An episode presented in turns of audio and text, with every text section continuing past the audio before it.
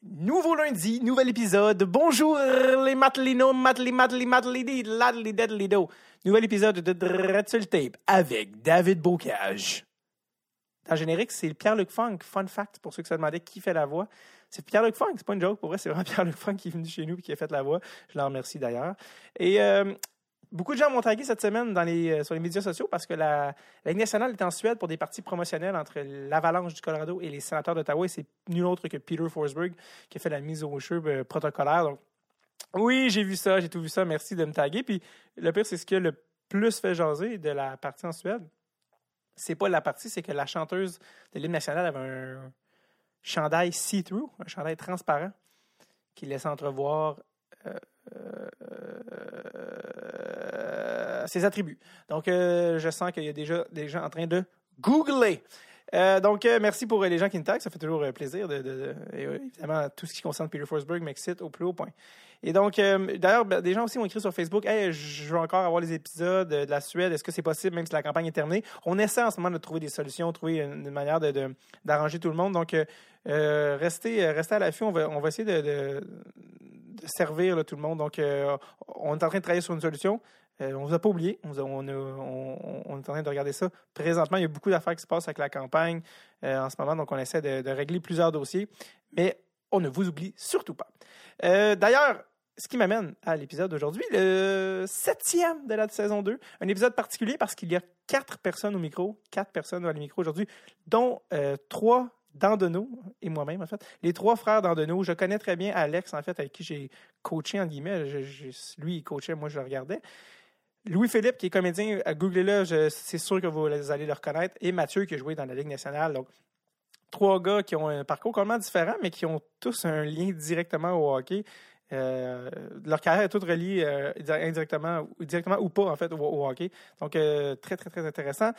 Très content aussi de les avoir les trois en- ensemble. mais Eux-mêmes se voient rarement. Sont rarement les trois dans la même pièce. Donc, j'ai- j'aime ça, réussir des trucs, euh, comme je dis, leurs parents ont de la misère à, réussir eux-mêmes. Et, je vous avertis, vu qu'on est plusieurs au micro, au début de l'épisode, ça peut paraître un petit peu crowded au niveau des voix, qui est euh, le temps de replacer euh, qui est qui. Mais puis un peu d'excitation au début avec les gars, tout ça. Donc, donnez-vous quelques minutes, vous allez voir, ça va se replacer.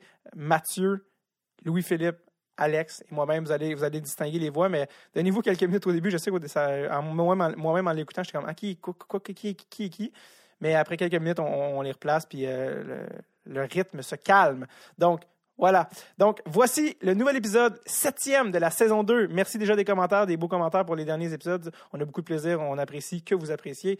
Voici l'épisode numéro 7 de la saison 2 avec les frères d'Andeneau.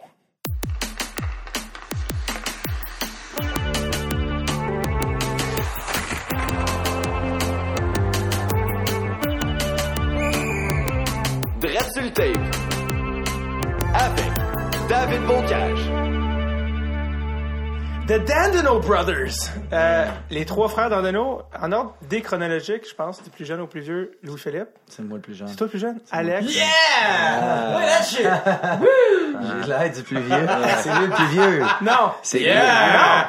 C'est Grizzle. J'en avais aucun de bon, j'étais sûr que c'était juste un, deux, non. Ouais. Ah. Man, Moi, ce trois. Je pensais que podcast, c'était le plus vieux. ce podcast va être incroyable. OK. Toutes ces hormones de croissance, il les a sauvés sur un, un terme long. Euh, Tu m'avais pas dit qu'il était têteux, ton ami Alex. Têteux, comment ça? Parce que je t'ai dit que t'étais vieux? Hey, le plus vieux qui est plus jeune. Voyons donc. non. Y aller. Je pensais que c'était toi le plus vieux. Euh, non, non. Ben, ils sont, proches, là. Ils ont deux ans de différence, là, mais c'est Philippe qui a... 73, 76. Ouais, deux ans et demi. Octobre Fait février. Alex, ancien joueur euh, semi-pro, euh, Ouais. Ligue nord-américaine, maintenant coach euh, collégial et champion en titre pour le cégep André Lando. Champion en titre, exact. Louis-Philippe, que, Louis-Philippe, que les gens, le nom peut-être savent pas, mais euh, qui fait des voix, justement, dans la vie. Mais, Ouais. mais que les gens, pour que les gens mettent une, que les gens mettent une face à ta voix. Pas. C'est impossible. De quoi? c'est pas grave. T'en reconnais? De, ouais, c'est rare. Ah non, les gens, les gens ont regardé 19-2, les gens ont regardé l'ancien. Oui, mais ça fait longtemps. Quand t'es plus là, euh, t'es plus là. Ouais. Man. C'était quoi, dans ton personnage dans 19-2? Le trou de. C'était celui qui battait sa femme? Ben oui. Ok, c'est ça. Le marchand c'est de bonheur. Ouais, ok, c'est ça. Et Mathieu, Oui. C'est quoi son nom? Qui a une carrière de 15 ans dans la Ligue nationale, trois Coupes Stanley et une médaille d'or au championnat du monde. Oui, qui a l'air plus vieux que ses deux autres frères. Oui. Qui a l'air plus vieux. Ouais. Ok, c'était une insulte d'avoir l'air plus vieux. J'étais sûr Quand que t'es dans- c'était quand t'es rendu dans la quarantaine, Non, non, non, non, on n'aime pas ça parler de ça. C'est pas une insulte, C'est un fait, mais réellement, il est pas plus vieux. Il a l'air plus vieux, Je suis dans le milieu. Je suis dans le milieu. Right. Yes. J'allais vous demander c'était quoi la dynamique familiale des trois boys à la maison, mais je commence à avoir un, un picture. euh, parce que tu sais, quand il y a C'est comme- rare, man. Fait que profite-en. C'est ça. J'ai réussi quelque chose que vos parents réussissent pas à faire. Ah, probablement. c'est pour de vrai, ouais. C'est vraiment difficile. Wow. Euh, quand, vous, euh, quand vous grandissiez, souvent, quand il y a un, un des enfants qui devient un athlète professionnel, il y a plus de d'attention, il y a plus de, de, de focus mis. au- C'est quoi la dynamique familiale quand les, vous étiez les trois des kids? C'est intéressant comme question. Vas-y donc, toi, tu l'as vécu. Fait je Ben- moi, je suis parti trop de bonheur. Fait que c'était. Ouais.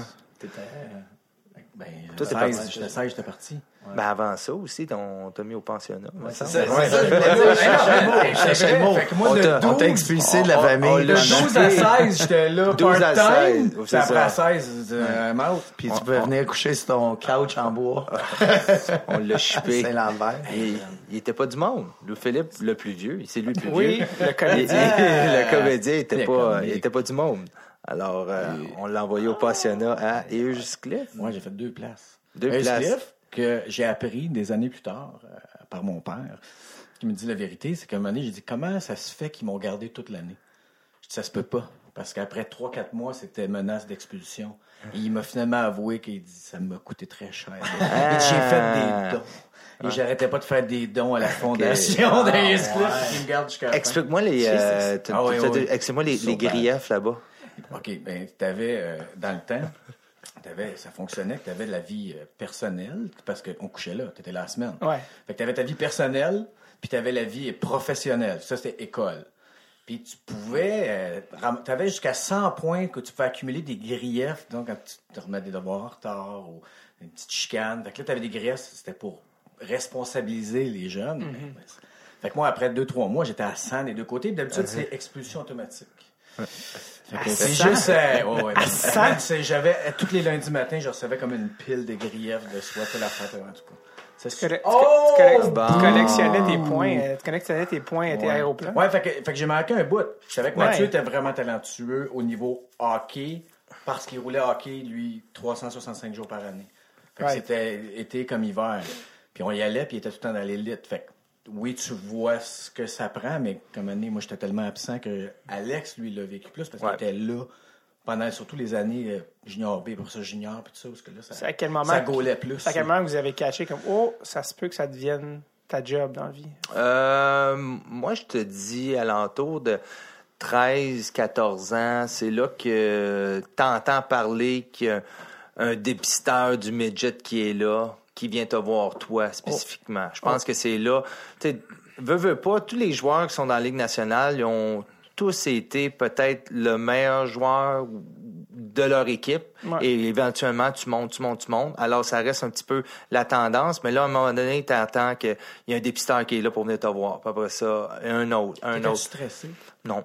Non, je Zéro? pense non, non, mais je trouve- la question. honnêtement, Ouais. Il y a des adultes qui sont là qui. je trouve T'as ça, 13 ans, euh, je trouve ça flatteur un peu de dire, hein, il y a quelqu'un qui est là pour moi. Ouais. Puis, euh, puis là, c'est, puis là, ben, tu veux performer. Tu Ouais. veux performer. Puis je pense que c'est là que ça a commencé. 13, 14 ans, quand t'entends ton nom que veux, veux pas te fait quelque chose de bien, puis là, il y a un talent, ben là, ils sont là pour venir te voir. Fait que moi, c'est là que j'ai comme commencé à dire, ben, peut-être j'ai une chance de faire carrière. Ouais. Je peux pas dire dans la Ligue nationale, c'est mon rêve, mais au moins une carrière Professionnelle. Que c'est ça que je veux faire, parce qu'à l'école, je me tourne les pouces un peu. Tu sais, Je me présente, je suis là, j'ai les notes, je passe correct, mais j'étais pas euh, inspiré là, dans n'importe quoi d'autre sauf que le hockey. Là, tu parles pas du goéland, là. Non, non, non. Bon, là, il faut expliquer le Ben goéland. oui. On peut pas dire des, le- expliquer le monde. le- Nous autres, on a vécu en Ontario. Euh, Lou- Louis-Philippe nous a expulsés euh, de la province du Québec avec tous ses griefs à Euscliffe. Puis, euh, éventuellement, on a déménagé avec euh, notre mère, Alex et moi, euh, en Ontario, à Ottawa.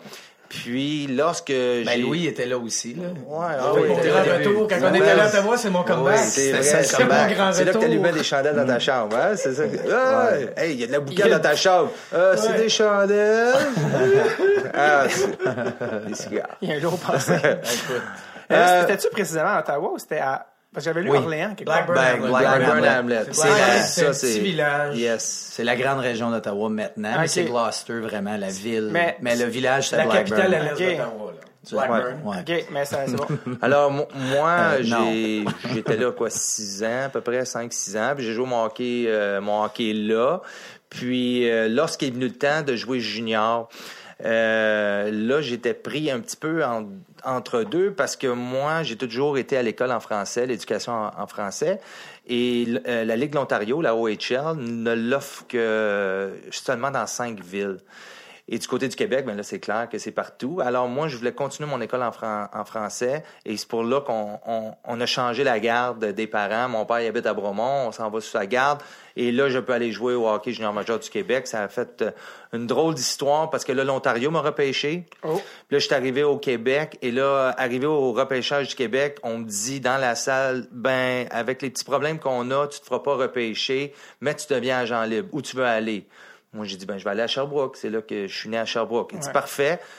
Verdun me repêche quand même. Là, euh, l'histoire est allée en cours, tout ça. Il y a eu des Ouais, choix hein. de repêchage, une, drôle d'histoire, mais éventuellement, pour arriver à l'histoire du goéland, hein, c'est que en Ontario, tu as l'histoire du Canada. Et lorsque tu arrives au Québec, c'est l'histoire du Canada et du Québec. Alors, il y avait des cours qui me créditaient pas et que je devais reprendre dans une école aux adultes Non. qui est le goéland. J'étais le puis je veux pas j'ai rien de mal contre le goéland, mais dans ce temps-là, j'étais peut-être le seul gars qui avait pas un manteau en cuir avec des pics dessus. On s'entend, là? Alors, c'était ça. C'est pour ça qu'on on rit tout le temps, moi, le goéland, le goéland. Il y a des- Ben, J'ai fait un an au goéland à Mais Sherbrooke. t'avais pas été aidé par euh, ta cousine pour les, les, les travaux?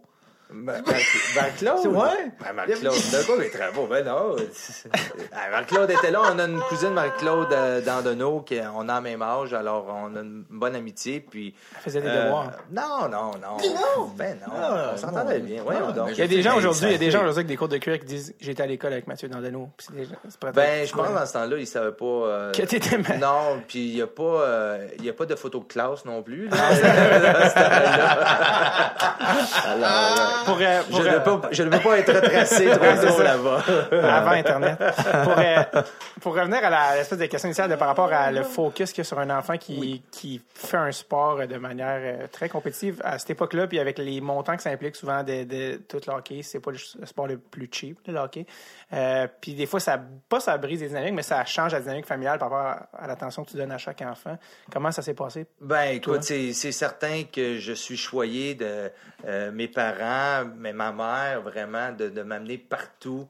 euh, tous les fins de semaine, veux, veux pas, on va dans les tournois, puis c'est vraiment de se sacrifier pour pour l'enfant, vraiment. Puis Alexandre qui est ici, ben lui, il suivait, veux pas, c'était ça. Puis Alexandre collectionnait des macarons, puis des pins de chaque tournoi. Lynn. J'avais une Puis- belle casquette, euh, tu sais, les vieilles casquettes, juste une grosse Les casquette vers là, genre, ouais. là, ouais. genre rempli de pins, puis c'était ça, j'étais une mascotte euh, la, qui la- suivait. la là. petite mascotte, puis Alexandre, on laissait se promener dans la- l'aréna. Je pense pas que tu regardais vraiment les parties. Non, tu, zéro. promenais. Moi, je jouais, moi, je jouais là, à côté de la glace avec une balle ou une puck, puis euh, j'encourageais des fois les deux équipes. Exactement. Alors, c'est non, mais c'était ça la dynamique. Alors, c'est certain qu'aujourd'hui, là, là tu es un, père de famille, que là, tu ré- réalises beaucoup plus les, sacrifices, parce que moi, je veux pas, jouais au hockey. Alors, c'est un tournoi là, on s'en va là, mais là, tout, tout l'ampleur que ça prend, puis les coûts, tout attaché à ça, dans des moyens de base qu'on avait, je pense que c'est certain que je dois remercier ma mère, son chum Bob, mon père aussi,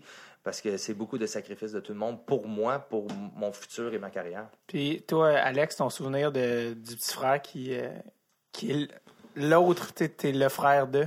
Comment c'est quoi ton souvenir de? Ben, c'est juste pour revenir avant, moi, je, je me rappelais que Mathieu il avait, il avait embarqué dans une équipe de trois d'été dans le temps qu'il y avait vraiment que une division, si on veut. là. C'était comme open, puis il fallait que tu sois vraiment bon.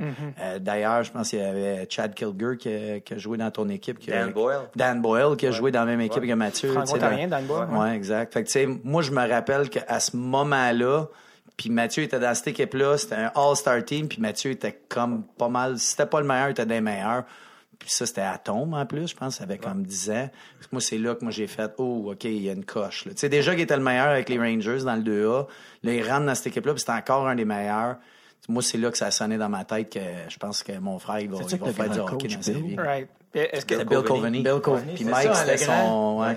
C'était Marie-France qui gaulait. C'était une fille qui gaulait, puis elle était vraiment bonne. est-ce qu'elle a Ouais, fait elle les a-tu deux con- jumelles, Marie-Claude, elle a-tu continué Marie-France. dans le hockey? elle? Ah, elle a arrêté, euh, peut-être Midget, midget, euh, ouais. Mais Ouais, je sais pas. Ben, elle n'a jamais pas. vraiment grandi. Je pense Non. que c'était ça. Elle a tou- tou- toujours resté petite, là, éventuellement. Elle était super rapide, là, mais c'est Oh, ça. ouais, était vraiment bonne. Est-ce que, est-ce que tu sentais, est-ce que tu sens, pas que tu avais moins d'attention, mais est-ce que tu te souviens en tant que kid de te dire, ouais, ben Ah, en toute honnêteté, aujourd'hui, je peux le dire, moi, je le sentais que j'en avais un peu moins. Là. Ouais. Tu sais, Mes games de hockey, j'étais pas aussi bon que Mathieu, là, loin de l'être, Ouais. vraiment pas. Tu sais, J'ai joué deux hommes aussi et tout, mais je, me, je sentais pas qu'il y avait le, le même focus sais, dans les estrades, par exemple. Ma mère, là, elle criait tout le temps pour encourager. Oh, oui. Mais à mes games, c'était pas comme ça. Fait que, tu sais, moi, je sentais ça, mais à cet âge-là, j'en faisais fi. là. Il y avait pas de problème. Je continuais, te faisais mes moi, affaires. qui, qui criait à mes games? Il y avait Personne. personne. tu jouais, tu, tu jouais-tu? Ouais, j'ai joué un petit peu. J'ai pris ma retraite à, je pense, 13 ou 14. Bantam. Euh, J'étais. Bantam. Bantam, j'ai T'as voir fait, le- puis Ouais, t'avais gelé un gars, puis... J'étais- juste pas bon, mais moi, avait gardé plus longtemps à cause Ouais. de ça. Un de mes- un Moi, je me faisais ramasser par les parents des autres. All right, let's go, let's go. J'étais pas bon, mais, mais c'était correct. J'ai pas, j'ai jamais eu de, ah, moi j'ai fait, surtout quand je- tu vois comme c'est quoi le vrai talent, c'est comme, ah, je l'ai pas, moving on. Mais chose. est-ce que- il y avait, euh, moi, pour aller me voir jouer, écoute, moi, mon atout premier, c'est mon coup de patin. Mhm. Puis lui, je me rappelle, il, il est plus rapide que moi. Mais je pense que c'était plus le côté mobilité à les Ah, mains. le Là, puck, aucune hey, main. ouais. Tu sais, quand tu dis le gars, il a pas de main, là, aucune main. Est-ce que- il est-ce se que promenait tout seul, il perdait la rondelle. Ah, je te jure. Est-ce que mais, t'es joué moi-même? mais, mais quand on parle de frapper, mise en échec, j'ai jamais vu quelqu'un comme ça. Là. Il- pas, pas la plus grosse stature, mais solide. Pouf, tout le monde en revolait. Il revole. Des, Est-ce que- des gilets tout. Est-ce que très, très vite, ça a été, ben là, vous, vous gagnez votre vie dans le hockey, là, d'une manière ou d'une autre. Est-ce que très vite, ça a toi, t'es l'artiste? J'ai tout le temps fait mon affaire. J'ai tout le temps pas mal eu mon propre drummer, là. Fait art, peut- Ben, peut-être, mais tu sais, oui. je voulais faire ça. Moi, j'étais comme, il y a une affaire- cool. Il y a plein d'affaires que j'aimais faire, puis j'ai fait, ah, ça, j'ai du plaisir. à- Ce serait cool de faire ça dans la vie, tu sais. pas- c'est pas trop Moi je, moi, je me rappelle de Louis-Philippe, quand il était à L'Ouriel, il, euh, dans le fond, il faisait de l'impro avec son chum Pat. Ça, c'est Puis- l'école secondaire qu'il y Ouais, c'est ça, ouais, Blackburn. c'est ça. Ouais. La- la- L'école Ouais. secondaire à Blackburn. Il y a comme Ouais. quatre écoles secondaires francophones dans la région, puis ça, ça n'était une. Puis il y avait souvent des tournois d'improvisation, il y avait souvent de l'impro qui se faisait. Euh, D'ailleurs, à ce moment-là, il y avait un groupe qui s'appelait Les Catalogues. Je Que- sais que exactement. tu sais de quoi je parle. Toi, qui- je le sais. Qui était dans ce groupe-là? Pat Patrick Gros, exactement. Et, euh, Martin. Il y avait aussi un gars qui s'appelle Jean-Christian Thibodeau. Euh, ouais, lui, c'était le plus Martin petit. Ah, OK. Le grand Martin C'est sûr que. Jean-Christian Thibodeau, lui, il était là-dedans? Il y avait, Quand ils ont déménagé, c'était qui, non? Le petit, ben, il me semble que c'était ça. Ils sont tous à Jean-Christian. Montréal. Ils ont tous déménagé à Montréal, puis euh, Jean-Christian a fait l'école de l'humour, puis lui, maintenant, Ouais. il- ben, depuis un bon nombre d'années, il écrit pour Lise Dion. euh, Ouais, voilà. Jean-Christian. Fait que, tu sais, il y avait ces gars-là, puis moi, je me rappelle, ces gars-là, tout le monde entendait parler. Moi, je suis allé voir un de leurs shows, j'avais quoi? J'avais peut-être 13 ans, tu sais. Puis je me rappelle, en impro, Louis puis Pat, ils... ben, en tout cas, de mémoire, peut-être tu vas me corriger, mais il, est- il éclenchait, là. Fait que, tu sais, moi, je me rappelle de Louis-Philippe comme étant vraiment drôle puis vraiment bon là-dedans. Puis ça, c'était pour moi le premier souvenir que... Quand, quand je repense à qu'est-ce qui l'a poussé à devenir un, un comédien, je repense à ces moments-là. Moi, c'est ça qui, qui Nous autres, on a fait tête. un année au secondaire ensemble. Oui, Moi, j'étais en, j'étais en 9e, toi, t'étais en 13e année en Ontario. Ouais. Puis c'est ça, c'était vraiment le, le bouffon de l'école euh, avec avec Pat. Pat, là, le fameux. Pat. Là. Connaissez-vous Pat et Louis, des chansons? Vous avez fait une chanson. Connaissez-vous Pat et Louis? Connaissez-vous Pat et... C'est le grand, toi le petit, quelque chose comme ça. avait déjà un C'est bon, branding. ouais, alors, alors là, c'est certain, puis veut, veut pas, dans l'Agora, euh, chaque deux semaines, à un midi, il y avait tout le temps Non, des on activités. temps, on faisait il y avait toujours un show, affaires, faites un show, faites un show, puis c'est quoi, euh, il y en a un que c'était trois vérités, un deux vérités, un hey, mensonge. ben, Mathieu, je me Puis, souviens pas. puis je me rappelle, puis ils ont dit, c'était juste plus tard qu'on a su que c'était trois mensonges, puis la personne qui choisissait pas le bon, ben là, c'est- ah, ça c'était notre vérité. Comme ça, c'est- c'est certain on que était vous crass, ça, gagnez. c'est clair. Ouais. C'est drôle parce qu'en plus, tu ramené, t'es- t'as- tu t'es ramassé dans le hockey avec l'ancien compte un petit peu plus tard. Puis en plus, dans Ça sent la coupe aussi qui vient de J'ai sortir. jamais euh, pas j'ai jamais vu ça quelqu'un qui a pas joué, mais que une fois que j'ai commencé à travailler, j'ai fait lancer compte, j'ai été faire des séries à Toronto de hockey, euh, j'ai fait des films de hockey, j'ai fait, c'est- j'ai fait deux séries à Toronto de hockey. OK, OK, OK, OK, OK. Fait que j'ai pas joué, j'ai comme abandonné, c'était eux autres. Mais du côté professionnel, c'était comme juste des affaires de hockey, juste des affaires de hockey. Ça m'a donné des beaux privilèges, je suis content. Tu sais, mais j'étais comme, tabarouette, comment ça se fait? C'est toi-même qui- beaucoup, je te dirais au début, c'est à cause de son nom. Parce que Mathieu joue encore. Ah ouais? Ben oui. Ça, il, tu- il vient de gagner la comment coupe, tu le euh, savais? Parce que lui, il a gagné 97, la première. Ouais. 97, moi, je sors d'école de théâtre.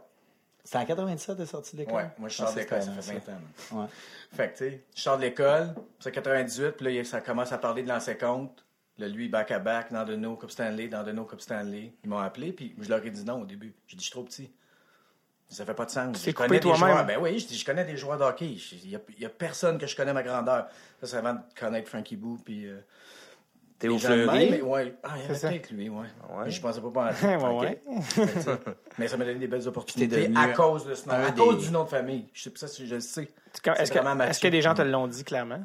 Bah, je sais pas, mais, mais moi je m'en fous, c'est comme c'est- des choses qui m'ont jamais dérangé, c'est comme te faire dire hey, t'étais le quatrième choisi, tu sais, il y a, y a, un mandat un, il a dit non, non, non, non, non, non, puis c'est moi qui le fais, mais c'est moi qui le fais, I don't care. Ah ouais, Pour vrai, là, tu sais, c'est pas. euh, fait, mais ça, t'as je même- savais que c'était ça, parce que c'était le temps. Ah, ok, dans Deneau, ça veut dire que tu sais jouer.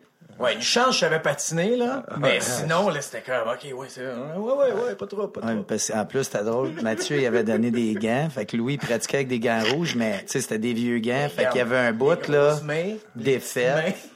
Écoute, il y avait toujours un gros Non, non. chunk de foam qui sortait de son index droit. Fait qu'à chaque fois qu'il jouait, je voyais le chunk de foam sortir. Je disais, ça a tellement de l'air broche à foin. Mais, il Mais j'ai jamais acheté de stock d'hockey dans Mais ma non, c'est vie. ça. Ouais, c'est ça, c'est les perks. À part les patins. Ouais. J'ai acheté des patins, puis le reste, c'était euh, lui qui. Ah, j'ai dit. euh, j'ai dit euh, Vieux stock qui a été mis deux fois. Tout trop grand Ah, pour c'est moi, mais c'était pas grave, c'était gratuit. Et voilà. C'est gratuit. Euh, D'ailleurs, tu as même, t'as même amené euh, ton frère Alex, je pense, dans ses ça. comptes, là, au niveau euh, figuration, tout ce qui est hockey. Ouais. il t'a amené là-dedans, non? Ouais, ouais. Ben, c'était super cool. Tu sais, le fait que Mathieu il a gagné la Coupe Stanley a fait que Louis a joué dans la seconde, qui a fait que moi j'ai joué dans la seconde. C'était vraiment le fun. chaîne. On a trippé, puis j'ai rencontré plein de gars là-dedans qui, tu sais, qui jouaient dans la Ligue nord-américaine, qui c'était c'était toutes des c'est devenu il y en a un certain Christian Sbroca, c'est devenu un de mes grands chums. Puis C'est tous des gars dans le fond qui à cause qu'ils étaient capables de jouer au hockey, bon ben on les prenait pour faire les troisième rôles muets. Puis euh, la deuxième fois que je l'ai faite, je suis devenu la doubleur de Jason Roy léveillé. Fait que euh, c'était super le fun. Mais c'était vraiment une belle expérience. Tant qu'à être dans le, tour, dans le tournage de scène de hockey puis le doublage, moi, les, des gens m'ont écrit, m'ont dit Ah, je t'ai vu dans Béliveau, tu sais, Ouais. euh, des, des print screens, tout ça. Puis la raison pourquoi je suis dans Béliveau, c'est toi. Fait que finalement, c'est à cause de Mathieu que t'as joué dans Jean Béliveau. Exactement. C'était écœurant. Je vais te le dire, Mathieu, je te dois tout. Non, merci. Voilà. T'as mon chef. T'as pas l'air si vieux que ça, finalement. T'as de la faim. ben, j'ai aussi, euh, moi aussi, j'ai été dans l'ancien compte. Ouais. Ouais, j'ai été dans l'ancien compte. On, a a fait, fait- euh, Ah une, oui, on a une fait- grosse scène ensemble euh, au Colisée de Québec. Régent Tremblay m'avait demandé de, Oui, de hein. monter. Il jouait pour le Canadien, puis euh, Francis Gagnon joue pour le Canadien. Alors, on a fait une scène ensemble. Ouais, C'était cool, Puis ça. Oui, parce que la foule était là. La puis, foule euh, était dedans au bout. Puis, Ouais. euh, non, c'était très, très cool de le faire au moins une fois, de vivre l'expérience de jouer au hockey Tu jouais-tu ton propre rôle ou. euh? Je, je me rappelle. Moi je pense plus. que oui. Je Je pense sais pas, que j'ai encore, oui. le, encore le DVD de juste notre. On devrait vérifier, juste là, mais je pense, je pense que oui. Je Ah, malade. pour le Canadien. Pas ça. Ouais. Fait que toi, dans le fond, c'est toi qui, pour euh, l'affaire de Jean, de Jean Béliveau, en fait, la, la série qui est sortie sur Historia là, cet, cet hiver, c'est toi qui, euh, qui m'as appelé pour ça. C'était quoi exactement ton rôle, toi, sur la série? Ben, c'est. Sais-tu qu'on parle du début? Ben, on peut. Oui, vas-y, je te laisse aller. Pierre-Yves Cardinal, qui joue Jean Béliveau, Oui, m'appelle. un rôle un principal. chums. Ouais. Il dit, man, j'ai besoin de quelqu'un pour m'entraîner au hockey. Je fais, ben, Alex. Je suis un frère qui est dans la nationale, mais ça sera pas lui. J'ai C'est ben, plus difficile pour son temps. Lui, Ouais. il coach, puis il fait déjà des, des entraînements. Fait que je dis, je vais, j'ai appelé Alex avant. il dit, C'est c'est correct. Il dit, ouais, pas de trouble. Après ça, ils se sont rencontrés, puis ils ont eu tellement de fun ensemble que. Ben, ça a. Non, exact, ça a super bien été. Puis moi, je coûte pas mal moins cher que Mathieu. Fait que c'était, Pierre-Yves, c'était, c'était vraiment plus simple. Mais, ça, mais même ça, ça a parti avant. Puis c'est grâce un peu à, à Louis-Philippe. L'agent de Louis-Philippe, euh, il a toujours été super fin avec moi, Jean-Jacques. Puis, il, euh, c'était, je pense que c'était en 2005, juste avant, ou 2004, ils ont tourné le film Maurice Richard. Puis à ce moment-là, j'ai une collègue de travail que je croise. Je travaillais dans, dans les écoles dans ce temps-là. Puis elle, elle me dit Hey, euh, j'ai entendu dire qu'il tourne pour Maurice, puis euh, t'es-tu là-dedans? Parce qu'elle savait que j'avais fait lancer compte, connaissait évidemment l'histoire euh, de la famille et tout. Puis j'ai appelé l'agent à, à Louis-Philippe. Il m'a dit embarque sur la glace à telle place, je suis allé, puis tu sais, c'était juste des gens de l'UDA. Fait que des joueurs de hockey de l'UDA, des fois il y en a qui sont corrects, des fois il y en a qui sont moins corrects. Puis moi j'embarque, ben là je ressors un peu du lot, puis c'était Martin Lacroix qui était le directeur euh, des scènes de hockey. Fait que là il m'a dit hey, viens avec moi, puis il m'a donné tous les sous-rôles. Et euh, là, il fallait que je trouve des gars. D'ailleurs, puis là, j'ai demandé à Mathieu. J'ai demandé à Louis-Philippe, mais Louis-Philippe, c'est différent à cause que c'est son vrai métier. Mais Mathieu, lui, est venu, il a fait Maurice Richard avec nous. Mon cousin Eric, notre cousin Eric était Ouais, là. Fait que j'ai, j'ai aidé à trouver une coupe de gars.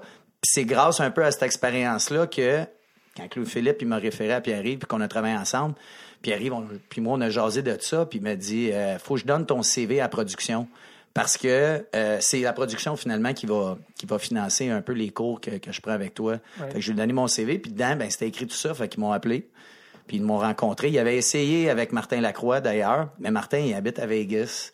Martin il coûte encore une fois plus cher que moi. Ouais. Fait que euh, finalement, tu sais, on a jasé puis l'entrevue a super bien été puis euh, je pense le lendemain euh, on m'a rappelé pour me dire écoute, euh, tu veux-tu toutes les faire? C'est toi qui vas tout monter les jeux, euh, tu t'occupes de tout, tu peux faire le casting. Fait que finalement, j'ai tout fait la job hockey euh, de, de, de, de tout série. niveau, dans le fond. Ouais. Dans le fond, tu étais vraiment le chorégraphe des scènes de hockey. C'est ça. Moi, je faisais le casting. C'est moi qui Jean trouvais les joueurs. J'étais le Jean Perron du, de Jean Béliveau. Mais il y avait aussi un aspect documentaire. Tu faisais pas juste inventer les exercices parce que je pense que la production voulait recréer des scènes précises. Ouais. Oh que oui. Il y avait, il y avait un peu de tout ça. Ouais, Mathieu, qu'est-ce qui se passe? Euh, je me rappelle euh, de une de mes scènes. J'ai encore une bosse derrière la tête. La femme. Moi, j'ai joué Al Leco, qui était. Ça, c'est dans Maurice Ouais, Richard. mais On les- parle dans Maurice Richard, Richard. ouais, ok. ouais. Ok. Ouais. Dans Maurice Richard, euh, Alexandre m'avait appelé, viens, tu, tu vas être figurant. Là, on me donne le rôle de Al Leco, un défenseur. Puis c'est le défenseur qui donne un coup de bâton à la tête de Maurice Richard, à un moment donné. Et c'est la fameuse bagarre. Ouais. C'est moi qui se bat avec euh, Roy Dupuis, Ouais. Maurice Richard. Sauf que Maurice se lève et casse le bâton sur le dos d'Al Leco. Alors, le bâton, on il est scié un petit peu. T'en rappelles? Ouais. Et là. Ben, il y euh, avait, les- ton bâton était, il y avait un bout de rubber sur le passé. Toi qui pognes Maurice à la tête. Moi, je l'ai pas à la Ils ont fait une bonne Moi, job de, j'ai pour fait, les props. Moi, j'ai fait mon travail impeccable. Et là, euh, Roy Dupuis, on fait la première scène, casse le bâton sur le dos, je tombe par terre, là, la, la bagarre, la mêlée. On refait deux, trois, quatre. Et là, la cinquième fois, je pense, euh, Roy Dupuis a manqué mon dos et c'est arrivé directement sur la tête. Alors, dans le film, je tombe vraiment par terre. Puis toi, tu t'étais choqué, je me rappelle, tu t'étais choqué. Tu dis, hey, il l'a vraiment pas dit pour de vrai. Puis euh, ça, c'est ma scène de Maurice Richard. Alors, j'étais. La seule bonne nouvelle, c'est que j'étais euh, juste un figurant et ils m'ont donné quand même un titre de cascadeur euh, Ouais. suite à la bosse à la tête. Alors, j'ai eu un extra 400 dollars, je pense, euh, Et pour voilà. euh, cette fameuse scène-là. À, à la question combien ça vaut une vraie Ouais, classe à c'est tête, ça. 400 pièces. Et voilà. C'est drôle parce que tu- on se demandait, tout le monde disait dit comme il joue donc bien bien. Ouais. Ah! C'est cette scène-là qu'ils ont pris, cette prise-là qu'ils ont pris, c'est clair. Le clair. nombre, le nombre de scènes où en cinéma où euh, c'est sûr que Louis Philippe, t'en as déjà fait des trucs où le monde font comme ouais, puis ils font pour vrai, puis c'est sûr c'est elle qui garde, c'est Mm. classique. Hey. Mais, euh, je viens d'avoir un flash. Ouais, compte, C'est- quand il l'a c'est- gelé, puis il était, euh, Karim, il était fendu. Comme Manu Il y a- Auger. il y a plein de. Ouais. Anyway, les détails. ça, c'est une autre affaire. C'est toi qui as frappé, Le toi truc, qui Non, non, le, le truc, là, la meilleure affaire là, que moi, ce que je fais depuis longtemps, c'est quand tu as des bagarres à faire, tu as des affaires. Moi, je, c'est soit je me bats avec un cascadeur ou je le fais pas. Tu te bats avec un cascadeur, fait que tu es avec quelqu'un qui sait se battre, qui sait comment recevoir des coups, qui sait comment éviter des coups, ça va comme du beurre. Tu es avec un autre acteur, ça va bien, ça va bien, ça va bien, il entend action. UFC! Puis là, ben, tu manges des coups de pied, des coups de poing, puis tu fais non. C'est la chose qui C'est est juste le Ouais. flash j'ai eu, c'est parce que Ouais. il y avait une scène où Manuel Auger, il devait frapper, euh, ben, dans le fond, Karim. Karim, là, Karim Lados. Toupin Chayab. Mm-hmm. Puis Ils l'ont répété. ils l'ont répété, tout va bien. Puis Manu, tu sais, il disait, ah, mais puis c'est vrai, il a fait de la boxe, tu sais. Il a fait long- il en a fait il a fait longtemps. Puis bref, mais il l'a vraiment gelé, puis il l'a fendu. First take, Knockout. bang, knockout à terre. Puis là, ça gonfle. Là, faut que tu fasses la scène. Mais là, il est rendu tranquillement, il devient bleu, mauve, noir. Il est pas Il tout il va là. être fâché. Il- Il est pas tout là. Wow. Il devait Ah, être fâché. Ben, je pense que c'est plus le réalisateur qui était fâché. Non, non, mais- je- je- non, j'ai encore à ce jour. Je pense que euh, lui, je il me disais, Karim, Le réalisateur, il avait sa taille qui était content. Ah, ouais. Ben non, parce que. Ah non, parce que pour le, Parce le que record, tu le reprennes, ouais. C'était lui, il. C'est quoi que tu as trouvé le plus tough à monter les scènes de Béliveau? Tu sais, les, les scènes historiques, les scènes de la coupe, tout gérer des. euh, tu parce qu'il y a eu des pratiques aussi. c'est ça. On, a- Ouais, on a, on a ouais, eu ouais. trois pratiques avant les dates de tournage. Euh, c'est quoi que tu as trouvé le plus difficile dans cette affaire-là qui n'est pas ton métier à la base? hein? Moi, je vais être bien honnête avec toi. Ce qui était tough, c'était les comédiens qui étaient là. Parce que c'était, c'est tous des super bons gars. Puis ils veulent tous, tu sais, participer le plus possible. Puis c'est ça que tu veux aussi en tant que réalisateur. Tu veux que le comédien, on le voit, tu veux pas mettre de doublure le moins possible. Mais t'as pas le choix dans certains cas. Mais les gars, premièrement, à part Pierre-Yves, qui était, au, au moins c'était lui, là, la, la vedette de, de tout ça qui faisait la part des jeux, les, les quatre autres là, majeurs là, qui ont fait les scènes de hockey, c'était tous des gauchers qui jouaient droitier ou des droitiers qui jouaient Ouais. gaucher. Fait que ça, déjà là, là c'était... Et après ça, t'avais pas de Bélanger qui savait patiner. Puis les autres, tu sais, ils savaient patiner, mais c'était pas... Ça pouvait pas être aussi fluide pour que ça ait l'air d'un gars qui jouait dans la Ligue nationale. Ça avait pas de l'air de ça du tout. Pat Fait que- Bélanger, il est gaucher, il fallait qu'il joue droitier. Ouais, c'est ça, il l'a répété à peu près mille fois, puis il était content, mais euh, bref, il, il voulait vraiment qu'on le sache que c'était pas son bon côté, mais pour de vrai, au moins il y a un patin fluide, puis il n'a pas répété l'action, il a répété les, les, les mots, oui, oui, le oui, fait qu'il ne jouait pas du bon Oui. Et son, son orgueil devait être absolument détruit. Non. gars, il s'est joué au hockey, puis là, il a l'air de... Je pense pas que c'est un gars comme ça, mais en riant, il le répétait pareil. N'oubliez pas que...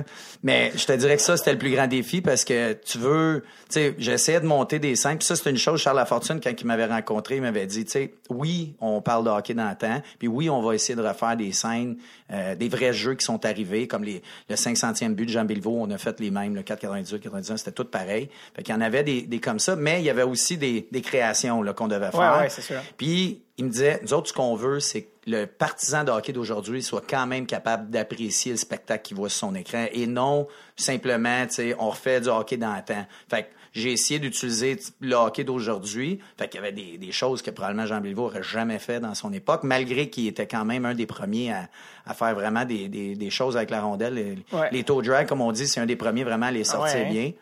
Fait que je te dirais que c'est c'est là où tu sais t'essayes de faire ça mais avec des comédiens qui sont du mauvais côté puis qui ont un peu de difficulté à patiner. C'était ça le défi. Le Mais reste ça a quand même bien Mais été. avec Maurice Richard, on a appris aussi l'histoire des patins. Parce que je Ouais, me avait- rappelle, ouais.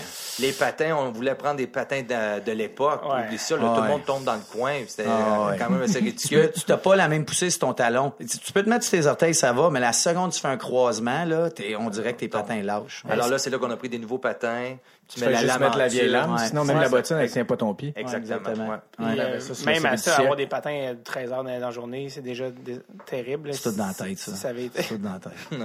Moi, j'étais là, je te dirais que c'est dans mes pieds. Mais moi, je les ai mis, les vieux patins, ouais. quand j'ai fait la doubleur à. Pierre-Yves. Puis je trouvais que ça allait... Mais je les ai serrés, là. tu sais, vraiment. Ah, je trouvais que ça, avait- ça allait correct. Sais, Puis finalement, c'est la seconde, tu faisais un croisement.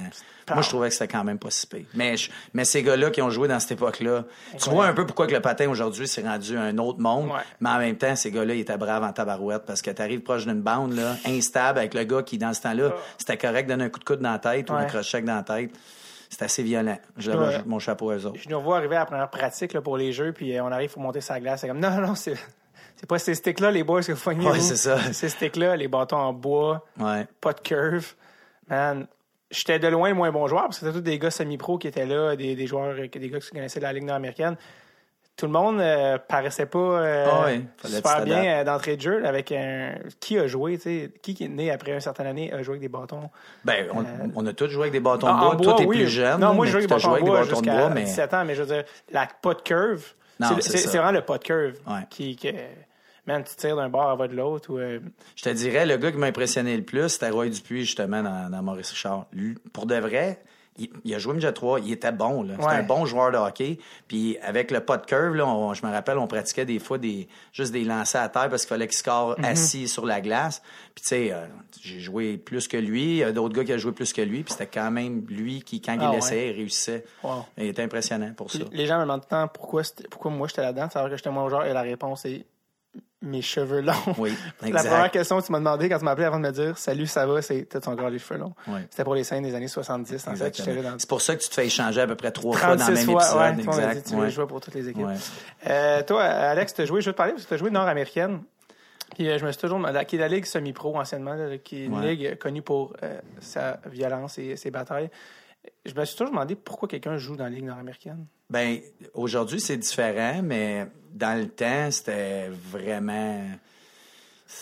Le monde, il voulait voir du sang, puis les gars qui étaient le plus tough, ils y allaient, puis c'était vraiment ça. Mais il y a toujours eu plein de bons joueurs. Fait que le joueur qui, lui, exemple, tu sais, Mathieu, ça, ça compte pas. Il est dans la Ligue nationale, tu le quittes. Non, mais il y a des Michel gars. Mongeau, dans le temps. Ben ouais, exact. Mais il y a des gars qui ont, qui ont Mongeau, des carrières était- plus courtes. Donald Brashear a joué dans la ligue nord-américaine. Donald Brashear, tu vois, ça, c'est un, un autre cas qui est particulier parce que, bon, il était capable d'amener l'aspect toughness, fait que tout le monde voulait le voir sur la glace, fait qu'il a été payé, je pense, son contrat, c'était quelque chose comme 300 000 une année. Puis il y en avait peut-être 180 pour les assurances, là, mais, Ouais. tu sais, c'était... T'avais des gars comme ça, mais Guillaume Lefebvre qui a joué des matchs dans la Ligue nationale, il a joué pour Saint-Jean, fait que les gars que... Petite carrière là, ou rapide euh, dans la Ligue nationale, ils ont fait deux, trois matchs, puis qu'après ça, une longue carrière dans la Ligue américaine, mais qui voulaient revenir au Québec tout simplement. Ils, ils veulent revenir à la maison, ils veulent travailler à la maison, ils veulent partir leur business, ils veulent retourner à l'école, ils veulent whatever. Ces gars-là, ils venaient, ils dans la Ligue nord-américaine. Fait qu'elle est devenue populaire très vite, puis aujourd'hui, il y a beaucoup moins de bagarres qu'il y avait. Il y en a encore. Mais tu regardes les gars qui sont là, puis c'est tous des gars qui ont joué du gros calibre de hockey, qui ont joué longtemps en Europe, puis qui reviennent. Puis l'époque, d'ailleurs, où moi j'ai joué, c'était probablement là où les payes étaient le plus gros, fait les plus grosses. Fait que les gars qui jouaient là, comme on disait, Donald Brashear, Eric Fichot, euh, il y avait de la grosse argent. Fait que les gars, des fois, ils refusaient des contrats de Ligue américaine pour aller jouer dans la Ligue nord-américaine. Mais pour un gars comme toi qui n'a pas joué, mettons, Ligue américaine ou Ligue nationale, de dire que moi, je vais aller me battre pour une coupe de 100$ piastres par semaine. Ouais, c'est ouais, un peu n'importe quoi, ça. hein. Ouais, mais tu voulais jouer au hockey. T'as quel âge quand tu vas jouer là? J'ai 20. Moi, j'ai arrêté de jouer au hockey deux fois. Puis la deuxième fois, c'est Louis-Philippe qui m'avait convaincu. Il y avait un truc qui s'appelait Bell Making the Cut. Puis le repêchage Bell. Puis je suis allé. Puis ça faisait un bout que j'avais pas joué. Puis je me rappelle, la journée que je suis allé, là, j'étais out of gas. Là. J'étais plus capable de suivre. Mais ils m'ont aimé. Puis ils m'ont demandé de faire ça. Puis à partir de là, j'ai dit, ah, je vais recommencer. Fait que je suis allé faire le camp. Mon chum Francis No, avec qui j'ai joué junior, Ouais. puis qui avait joué à UMaine. Moi, j'avais joué à University Southern Maine Ouais. il jouait pour Saint-Hyacinthe, il dit viens. Puis je suis allé, puis ça a bien été. Puis euh, c'était Jean Perron qui coachait l'équipe. Wow. Puis Jean Perron, il m'avait juste pas coupé. Fait que j'ai fait l'équipe sans faire l'équipe. C'était écœurant cette année-là. Ouais. Fait que j'étais pas coupé. Fait que je me présente au match d'ouverture. J'ai pas de gilet, j'ai pas rien. Tu sais, quand tu dis, là, t'es le loser là, qui se présente, là, puis t'as pas d'affaire à te présenter, ben c'était ça. Je me suis présenté cette année-là. Puis l'année d'après, par exemple, là, je me suis, tu sais, j'ai recommencé à jouer un petit peu plus, je suis revenu, puis là, j'ai fait l'équipe. Mais euh, puis après ça, ça a bien été d'un sens parce que la ligue demandait ce type de joueur-là. Puis moi, j'ai ben, j'ai toujours été un gars d'équipe. Je veux, je vais me donner pour mon, pour, euh, tu sais, pour mon logo, pour mes chums. Fait que, tu sais, dans ce temps-là, j'étais quand même athlétique. Fait que j'étais capable de patiner, suivre le pace, me donner. J'étais pas un grand joueur, mais je frappais comme un train, puis j'étais prêt à me battre. Puis ça a pris un an là, à pogner à twist, puis à un moment donné, euh, je me battais dans le junior, mais dans la ligue nord-américaine, c'était une autre affaire. Mon premier combat, c'était contre Joël Thériault, puis j'ai j'ai fait pipi dans mon jackstrap tout le long du combat, mais tu sais, c'était. T'es resté euh, debout? Fait frapper? Ouais, ouais, ouais, non, j'ai, ben, c'est parce que j'avais, j'avais juste Le death, frappé. le death grip. Ouais, c'est ça. J'avais frappé Dave Saint-Pierre, qui jouait pour Verdun dans ce temps-là. Juste rien de majeur, juste un rub-out sur la bande. Fait que je l'ai juste comme frappé épaule à épaule. Puis je passais en avant du banc. Puis là, j'entends « Touche-les pas, lui, le kid! » Fait que là, je, je connais... Tu sais, je commence, là. En plus, je pense au mois d'octobre. Je pense que Dave débarque, puis c'est Joël qui embarque, puis il me pourchasse à la glace, mais je réalise pas qu'il me pourchasse à la glace. tu sais. Le jeu s'en va dans un sens, mais lui, il va dans l'autre sens après moi. Puis, fait qu'il m'a croisé une fois, puis il m'a soigné comme quand il m'a croisé. Fait que là, Voyons. j'étais rendu plus loin, là, j'ai allumé qu'est-ce qui se passait. Fait qu'au deuxième coup, quand on s'est rencontrés, j'ai été plus rapide que lui. Fait que j'ai droppé mes gants, j'ai sauté dessus, puis j'ai donné trois shots. Puis je me suis tout de suite collé après, par exemple, parce qu'il est quand même plus haut que moi. Je sais pas. Puis Louis disait le death grip. J'ai tellement serré fort que j'ai déchiré son gilet de hockey. Il a fini la game avec un autre jersey. Je l'ai tout déchiré en arrière. Tellement que je me collais. Puis lui, ben, il a arraché mon casque. Puis j'étais tellement collé sur lui qu'il avait, il pouvait pas me donner des gros swings, mais juste donner trois petits coups. Mais j'ai pas été capable de porter mon casque la semaine après ça. J'avais trois bonnes bosses à la tête. là. Ah Fait ouais. que- C'est, euh, t'as quand même name droppé Jean Perron. C'est pas vrai qu'on va passer à un autre sujet vite. Euh, le, le gars qui est connu pour les péronismes, il y, a, il y a un nom, il y a un mot qui est écrit parce que ce gars-là dit des un choses livre, drôles. ouais, exact. Euh, c'est sûr qu'il est arrivé des choses. Ben, Louis va peut-être en parler un peu plus, mais moi, il y a une histoire de Jean Perron, puis c'est, justement quand il m'a coupé, pas coupé, puis euh, c'était très C'est drôle. assez magique. J'ai jamais entendu parler de ça, de Ouais, hein? faire partie d'une équipe sans, Sans faire, faire partie. partie de l'équipe. fait que, ben, finalement, c'était tout dans ma tête. C'est ça le problème. Mais il m'a jamais vraiment coupé. Mais tout ça pour dire que il fait un speech dans un match hors concours. Puis il dit, les gars, là, soir, faites attention parce que Bergeron, l'autre bord, il est capable de la mettre dedans, tout le kit. C'est parce qu'il n'y a pas de Bergeron, l'autre bord. fait que là, tu sais, tu fais comme, OK, si ton coach, il sait même pas c'est qui qui joue l'autre bord, what the hell is going on, tu sais? ah, c'est. Mais bref. Euh, t'as- tu t'es battu pendant un temps. T'as, toi aussi, là, en ce moment, c'est qu'en plus, c'est le sujet là, de, de l'heure et des dernières années. oublier les trois combats de Mathieu Ouais. dans la Ligue nationale. Oui. Murray puis 2-2-2. Ouais. C'est quoi? L'as-tu vu, celle-là, le- contre Jordan Tutu? Jordan Tutu? Non, euh, pense qu'il était que à j'ai Nashville. officiellement euh, 8, je pense. 7 ou 8. Moi, moi, j'avais compté 5. Parce que t'as eu des, des skirmishes, mais de donner des coups de poing, je pense que c'est la seule fois que je me souviens. Il y a eu des death grips, il y a eu des, des jumps, il y a eu des... T'as quand même joué dans des coups de poing, là, je fais... me semble c'est les trois que... Toutou Claire puis Murray, quand il y avait... euh, Garth Murray? Chris Murray. Non, Chris Murray à Ottawa. Chris Murray. T'as pas un doux, lui. Mais il y a- mais il y avait, je pense qu'il avait droppé Draper ou...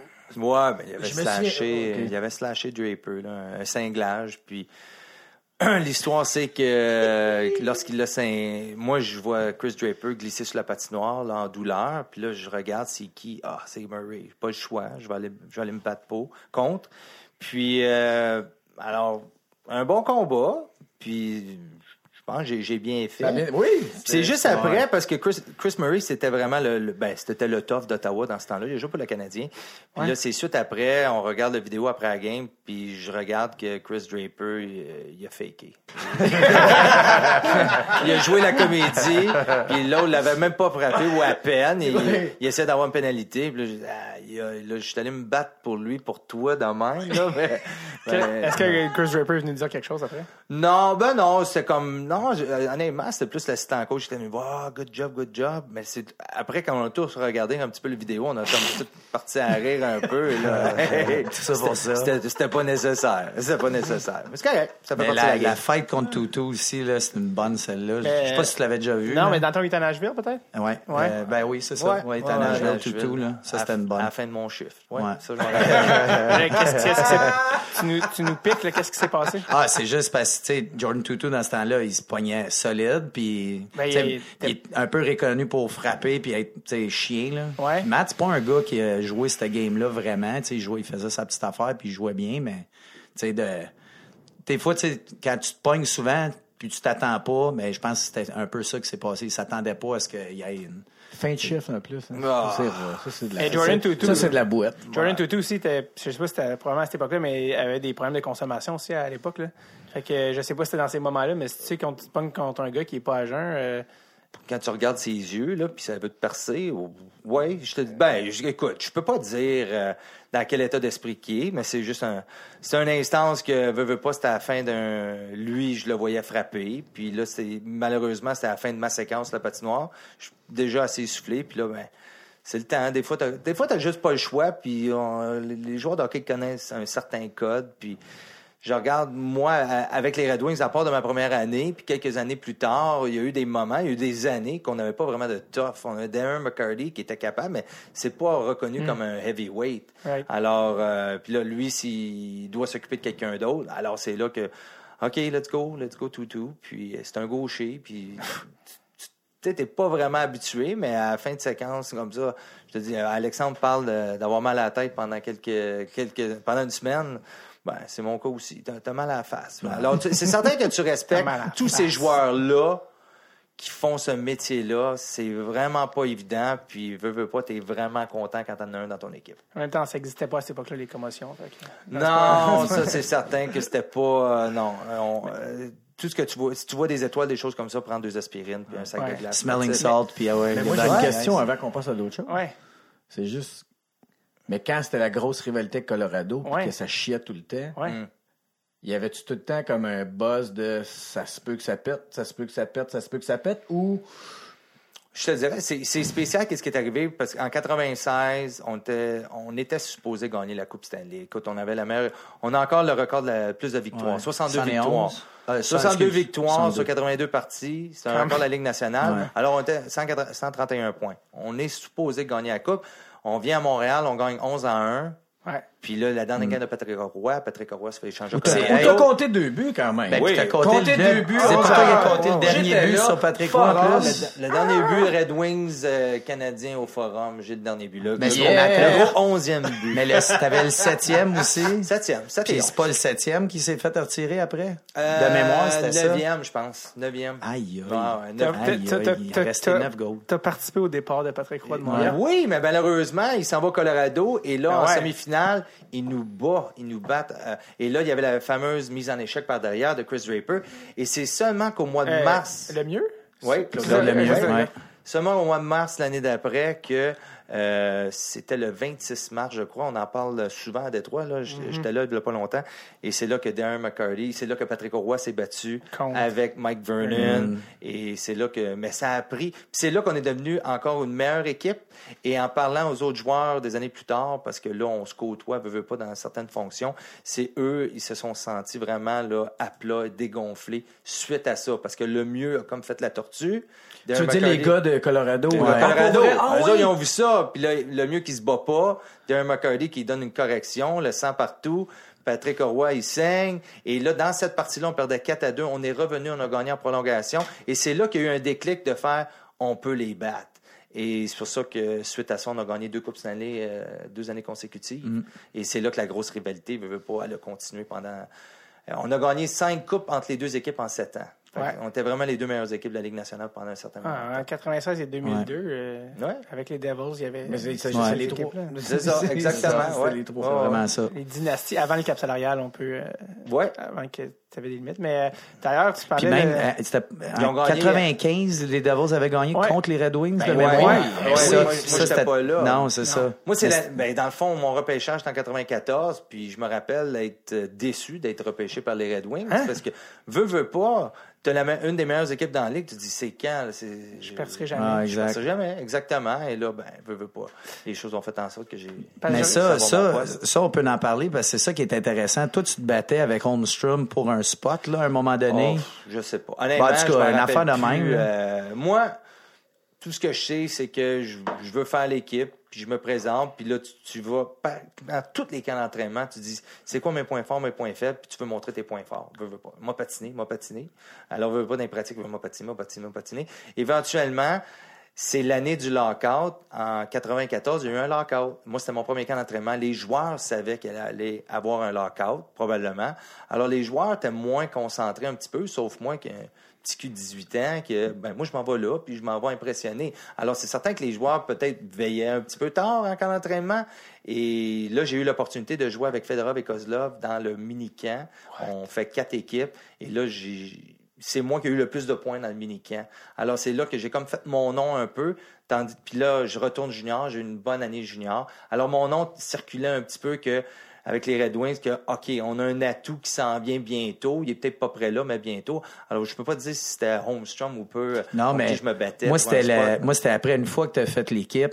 Parce que, tu sais, chose à mentionner, puis les gens le savent, mais Mathieu, c'est quand même un des seuls gars qui a commencé, qui a toujours joué à l'attaque, qui a commencé dans la Ligue nationale à l'attaque, puis qui a changé comme défenseur par la suite. Tu sais, ça arrive vraiment pas souvent. Je sais même pas si c'est déjà arrivé.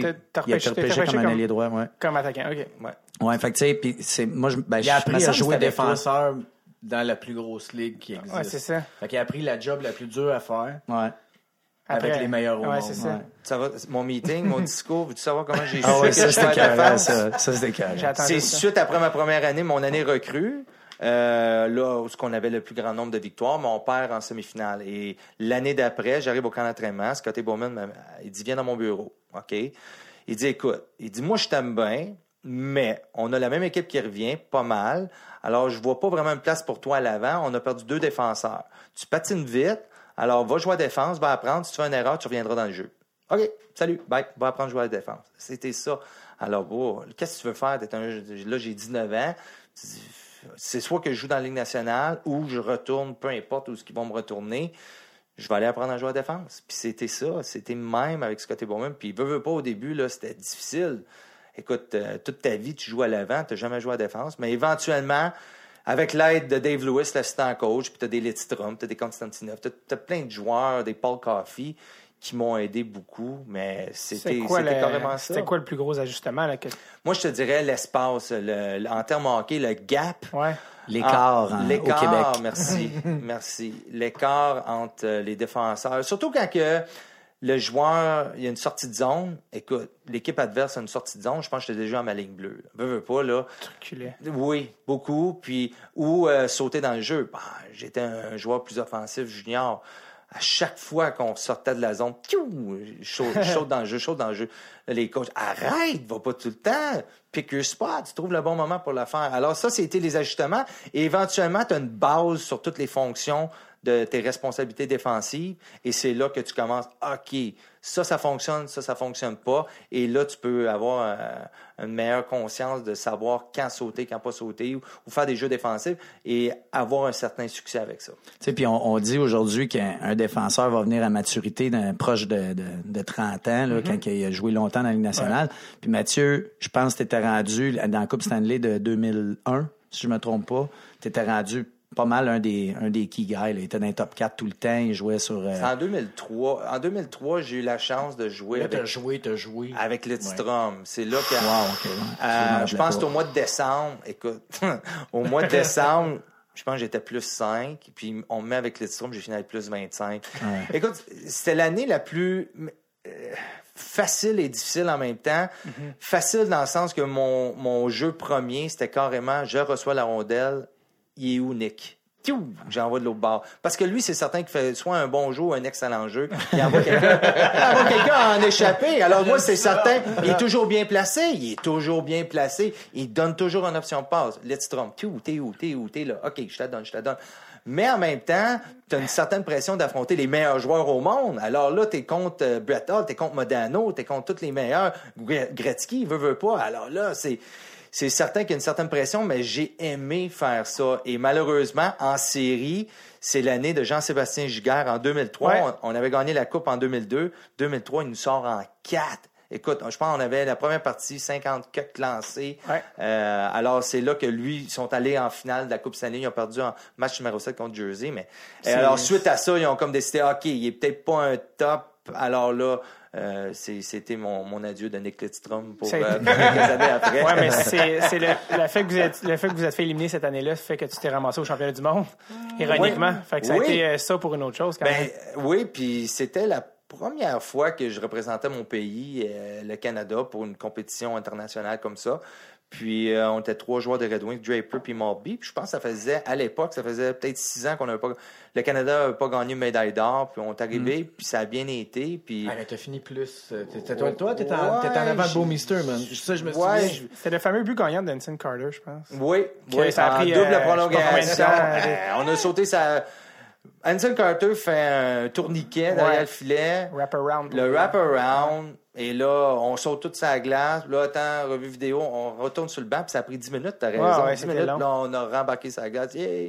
Puis, euh, je me rappelle... c'est plus la même émotion, Non, après non, 10 minutes. Je me rappelle, la, la Suède avait une bonne équipe, avec Matt Sundin, Ouais. Peter Forsberg, et ainsi de suite. Alors, c'est certain contre la Suède, je pense. Le, Ouais. le, euh, j'ai regardé le line-up hier, tu sais, parce que je savais Ok. que j'allais voir, je regardais les ro- le roster, il y a des, beaucoup de joueurs là-dessus que je ne connais pas. OK. qui étaient sur votre équipe, là, des gars que des, des un gars qui jouait en Suisse qui était sur votre équipe. Ouais, ouais, ouais. Euh, il y avait Olsen, des, ouais. des gars que j'avais, ça fait quand même 20 ans que je regarde hockey, mais des Kyle Calder. euh, Carl Co- Ben, lui, Ben, était un ah, premier ouais. choix Ah, ouais, de- des. Blackhawks. Alors, c'est certain que dans ce temps-là, il y avait une certaine réputation que c'est des premiers choix au repêchage ou, ou peu importe. veux, veux pas, c'est des gars qui sont pas présentement en série. Alors, tu cherches ces gars-là. Puis, tu amènes une certaine jeunesse aussi. Là. C'est pas les gars les plus vieux qui vont là. Mais j'ai adoré l'expérience. Ah ben ouais, ouais, ouais, j'ai Ah adoré-. Moi, j'ai adoré l'expérience. Mon Ah partenaire, euh, Corey Cross, qui jouait pour euh, Oui, c'est ça, Corey je Cross, ça, pense, je connaissais pas Corey Cross. Deepest voice in hockey, hello. Ça. Mais c'était du monde bien sympathique, puis c'était cool, gagner la Ouais. médaille d'or aussi, représenter mon pays. Faut, faut que je revienne euh, au, au Red Wings, ça, on pourrait faire 8 heures là-dessus, mais t'as joué avec Nick Lidstrom, puis Nick Lidstrom, c'est vraiment le hockey player, ce hockey player. Mm-hmm. Tout le monde parle comment il est smooth skating, il, il, il se fait jamais frapper, il fait la bonne passe. Mais pour le souvent l'amateur moyen, il va il va pas. On dirait que souvent je me dis si les gens n'avaient pas parlé autant de Nick Lidstrom, les gens sauraient pas qu'il est si bon tellement que c'est subtil, tu sais ce qu'il Oui. fait. Puis on a, il- là maintenant que sa carrière est finie, les gens disent ah, il est peut-être dans les meilleurs qu'il a joué. Pourquoi Nick Lidstrom était aussi bon? Ben, parce que je pense son flair offensif, tu as raison en disant que si on n'avait pas autant parlé, mais toutes ces premières années, là, on n'en on n'en parlait pas tant que ça. Puis ça a pris du temps avant de percer euh, la mentalité du monde que, un, c'est un Européen, un Suédois. Et là, c'est pourquoi c'est un Suédois qui devrait être le meilleur défenseur quand tu as un Raymond Bourque, tu as un Paul Coffey, euh, qui ont eu tellement de belles carrières et beaucoup de points. C'est juste qu'avec lui, tout tout, tout ce qu'il fait, il le fait avec excellence. Tu as raison, c'est pas le plus gros gars, c'est pas le plus rapide, mais il était tellement bien positionné sur la patinoire et à un contre un, oublie ça, tu, pas, tu, le passes pas.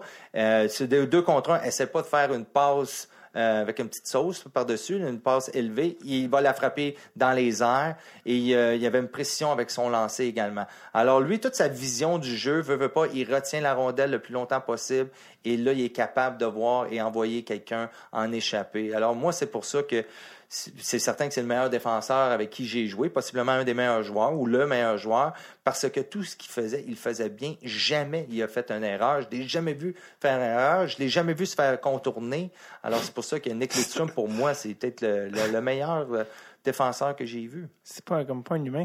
T'as joué quand même avec euh, des. T'as joué, t'es arrivé dans une équipe qui était déjà légendaire. Là. Il y avait des Steve Eisenman, Sergei Fedorov, euh, Oui. Murphy. Tu sais, c'est un petit peu surréel. Là, là t'arrives là à 18 ans. De tous ces gars-là, c'est qui qui t'a le plus. euh, Ben c'est certain que je me, je me rappelle, Alexandre, il y avait un chandail ou un poster de Steve Eisenman dans ta chambre. Ça, ça c'est simplement parce que euh, on habitait à Ottawa, puis Steve Eisenman vient de Nepean. Ok. qui est un- Puis Mathieu, c'est un gros fan de Mario Lemieux à ce moment-là. Puis moi, ben vu que je suis le petit frère, je voulais être un fan de Mario Lemieux. Mathieu m'a interdit. Donc j'ai choisi le prochain proche, c'était Steve Eisenman. Stevie C'est la seule vraie raison, mais c'était une bonne raison Mais- quand même après. Corrige-moi, mais quand t'es arrivé là, dans tes premières années, ou peut-être la première année, quand t'es arrivé à Détroit, t'es encore attaquant, t'es- t'as pas joué avec Steve Eisenman au début Oui. quelque chose? Ouais. Oui, Steve Eisenman a joué avec moi. Ben, la, la game, la game, la game 11-1 qu'on parlait tantôt, c'est cette année-là. Eisenman, ouais. jouait sur le même trio. Écoute, j'ai commencé, euh, à- je pense, à mes 12 premières parties, j'avais déjà 5 buts avec lui, avec Steve Eisenman. Après ça, on m'a jumelé avec Stu Grimson, qui était quand même un, Ouais, un ouais. dur à cuire. Et j'ai fini la saison avec 5 buts, juste pour te dire. Alors, c'était- ça. Mais mon expérience, ben, c'était voir, c'est, tu sais, le coach, OK, ben, il y a eu du succès offensif dans le junior, on va le mettre avec. Et j'ai connu euh, un certain succès immédiat avec lui, ou à mes débuts dans la Ligue nationale. Mais veux, veux pas, j'étais pas encore un joueur complet. Puis on en parle souvent euh, maintenant. C'était un joueur qui peut jouer les 200 pieds, d'être bon défensivement, bon offensivement, euh, savoir faire les bons jeux. Et là, c'est certain que ça fait partie de mon développement. Et c'est pour ça que j'ai fini euh, la saison sur un troisième, quatrième. Il faut comprendre que Steve Eiserman, à cette époque-là, il jouait sur un troisième trio parce que les deux premiers trios étaient remplis. Ben, ça dépend. Ben, Ça on dit troisième, on se comprend, là, mais il était Ouais. pas. Ben, je pas comme plus la... les deux premiers. Je te dirais, Fedorov il était devenu le gars. Après c'est ça, ça. Eisenman, il avait connu eu des, euh, des problèmes de genoux C'est aussi ça. également. Il y avait certaines blessures. Tu avais Larry Honov à cette époque-là, de Ben, mémoire lui, il aussi. est arrivé un petit peu plus tard, mais c'est certain qu'en arrivant, euh, pour répondre à ta question, c'est certain que moi, j'avais... euh, tu rentres dans la chambre, puis j'ai collectionné les cartes de hockey, j'ai collectionné les, le, le- le fameux scrapbook, euh, c'était des autocollants, ouais, les oui, autocollants. avec tous les joueurs. Alors moi, j'étais un fan de hockey déjà, et là, tu es avec ces joueurs-là, et je te dis, les, les fois que la première fois que j'ai joué contre Mario Lemieux, Oui, je voulais là, my. God, la première fois que j'ai joué contre, ben je pense que c'est la première fois. euh, là, je suis avec Mario Lemieux devant le filet. Puis là, euh, là, il y a un lancer de- qui arrive de, de- de la pointe. Puis là, je l'ai, je l'ai. Oublie ça, là, je, je le tiens. Là. Il l'aura pas. Et là, lui, il se retourne de bord puis il dévie la rondelle derrière son dos. Là. Come on. Là. Tutu, moins un déjà. Là, arrive au banc. Bon, tout déçu. Là, retourne sa glace en deuxième période, même chose, j'étais avec Mario Lemieux devant le filet. Hey, c'est Mario, c'est mon idole, c'est mon idole. Mais là, tu peux pas toucher à pas. Je me bats avec, et là, qu'est-ce qui arrive? Il dévie un autre rondelle. Incroyable. Puis j'avais son bâton, là. Il dévie la rondelle. J'arrive sur le banc, puis là, je suis tout choqué, puis je dis, euh, ben, en anglais, là, mais je, je dis, ah, il est tellement chanceux, tellement mardeux, puis Dino Cesare se retourne de bord.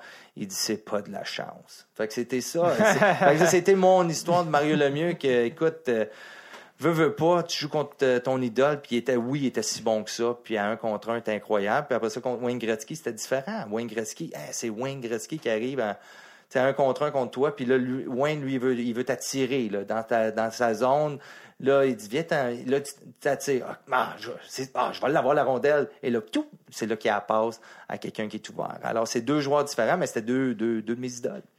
Et c'est qui le joueur quand t'as as passé en défense, puis tu patines de reculons, puis que quelqu'un s'en vient, c'est qui celui que tu veux pas qu'il s'en vienne? Écoute, le gars qui m'a shifté, là, quand tu dis shifté, puis c'est drôle parce que euh, avec mon travail maintenant, c'est- certain que j'ai, je fais souvent des commentaires sur les défenseurs qui se font shifter. Les, les- les joueurs, j'étais en 2017, tu regardes pas la rondelle, tu dois regarder l'homme, c'est la base à la défensive. Mais je me rappelle, un gars, Mike Modano me l'a passé en des patins, puis pas à peu près, là, c'était gênant.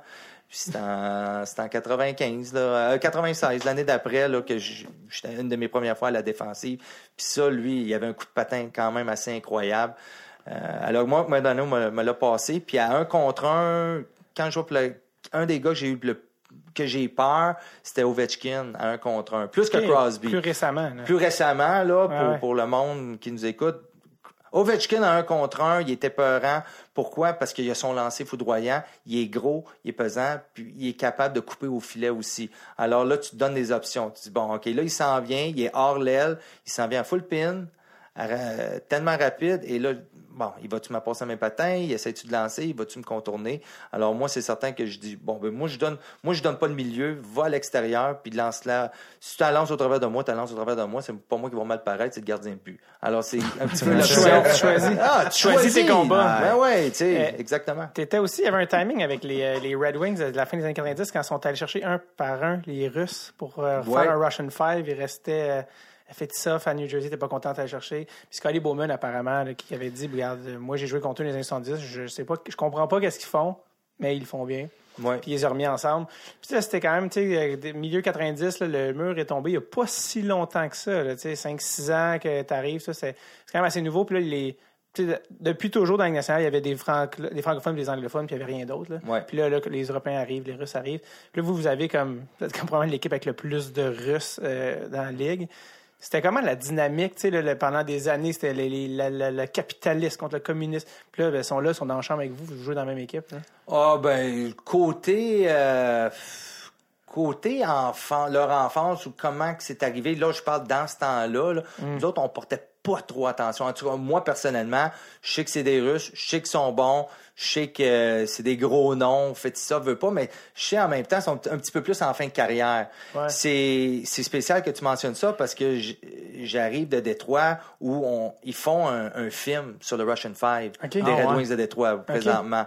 Puis c'est moi qui a des moi j'ai des- moi j'avais des caméras vidéo que lorsqu'on gagnait les coupes Stanley ou veut veut pas, moi j'avais je pense que j'étais un des un des premiers d'amener ma caméra vidéo sur la patinoire. Alors j'ai plein de T'étais de- un des premiers à pas vivre le moment présent. Non, puis là, alors là, c'est une question que, euh, veux pas, euh, pour revenir au- au- Ouais, aux cinq Russes, c'est que c'est, je pense que l'Arianov les avait battus avec les Sharks de San Jose en 94. Il avait fait mal. Et là, c'était un petit peu lui que la pièce manquante d'aller chercher euh, pour Scotty Bowman. Et lorsqu'il est allé chercher, et Scotty, il aimait ça utiliser des unités de 5. Alors, veut, veut pas, Ouais. sur la patinoire, on avait cinq, euh, cinq chandails noirs, cinq bleus, cinq rouges, puis cinq blancs. Et lui, il a mis les cinq russes à un moment donné. Puis, honnêtement, on, on touchait pas à rondelle, on ne comprenait pas leur style. Et eux autres, c'était le- les premiers joueurs que j'ai vus euh, à utiliser un- le, le style de jeu que si on veut pas donner la rondelle gratuitement à, la- à l'adversaire, on la garde. Nous autres, en Amérique du Nord, on a toujours été enseignés à envoyer la rondelle profondément, va la chercher. Dump and chase, va la chercher, va la chercher. Utilisez votre vitesse. Nord-sud, nord-sud. Et eux, c'était est-ouest. Alors, s'ils ne voyaient pas une option, ils revenaient sur leur pas en zone neutre. On revient dans nos pas, on revient. Et là, éventuellement, il y a un gars à vive allure qui s'en va. Et là, les défenseurs de l'équipe adverse sont pris dans le ciment parce que veut, veut pas, eux autres, ils attaquent pas. Alors, t'attends la ligne bleue et là, il y a un joueur qui a- avec tellement de rapidité, là, qui attaque et là, on envoyait des joueurs euh, sur des échappées. Puis, à un moment donné, honnêtement, ça a pris à peu près deux mois et demi à la Ligue à s'ajuster. Parce que c'était vraiment incroyable. On envoie les cinq Russes ensemble. Et eux autres, il y avait une mentalité complètement différente. Tu pouvais pas vraiment mettre un autre défenseur avec eux parce qu'ils comprenaient pas le style de jeu. Nous autres, on est habitués. Moi, j'arrive à la ligne rouge, je vais la, lancer profondément dans le territoire. Les Russes te regardent. Non, c'est pas moi qui s'en va chercher. Alors, c'est vraiment la mentalité incroyable qu'il y avait et la chimie, la synergie qui était vraiment favorable euh, pour, pour notre équipe. Est-ce que c'est possible de retrouver, parce que je sais que les Russes, puis avec une des, des questions qui revient souvent, c'est comment le hockey n'est pas très perd en créativité, tu sais, alors qu'eux étaient dans l'improvisation, dans le, justement, dans le la possession de rondelles. Maintenant, c'est les systèmes nord-américains très robotiques.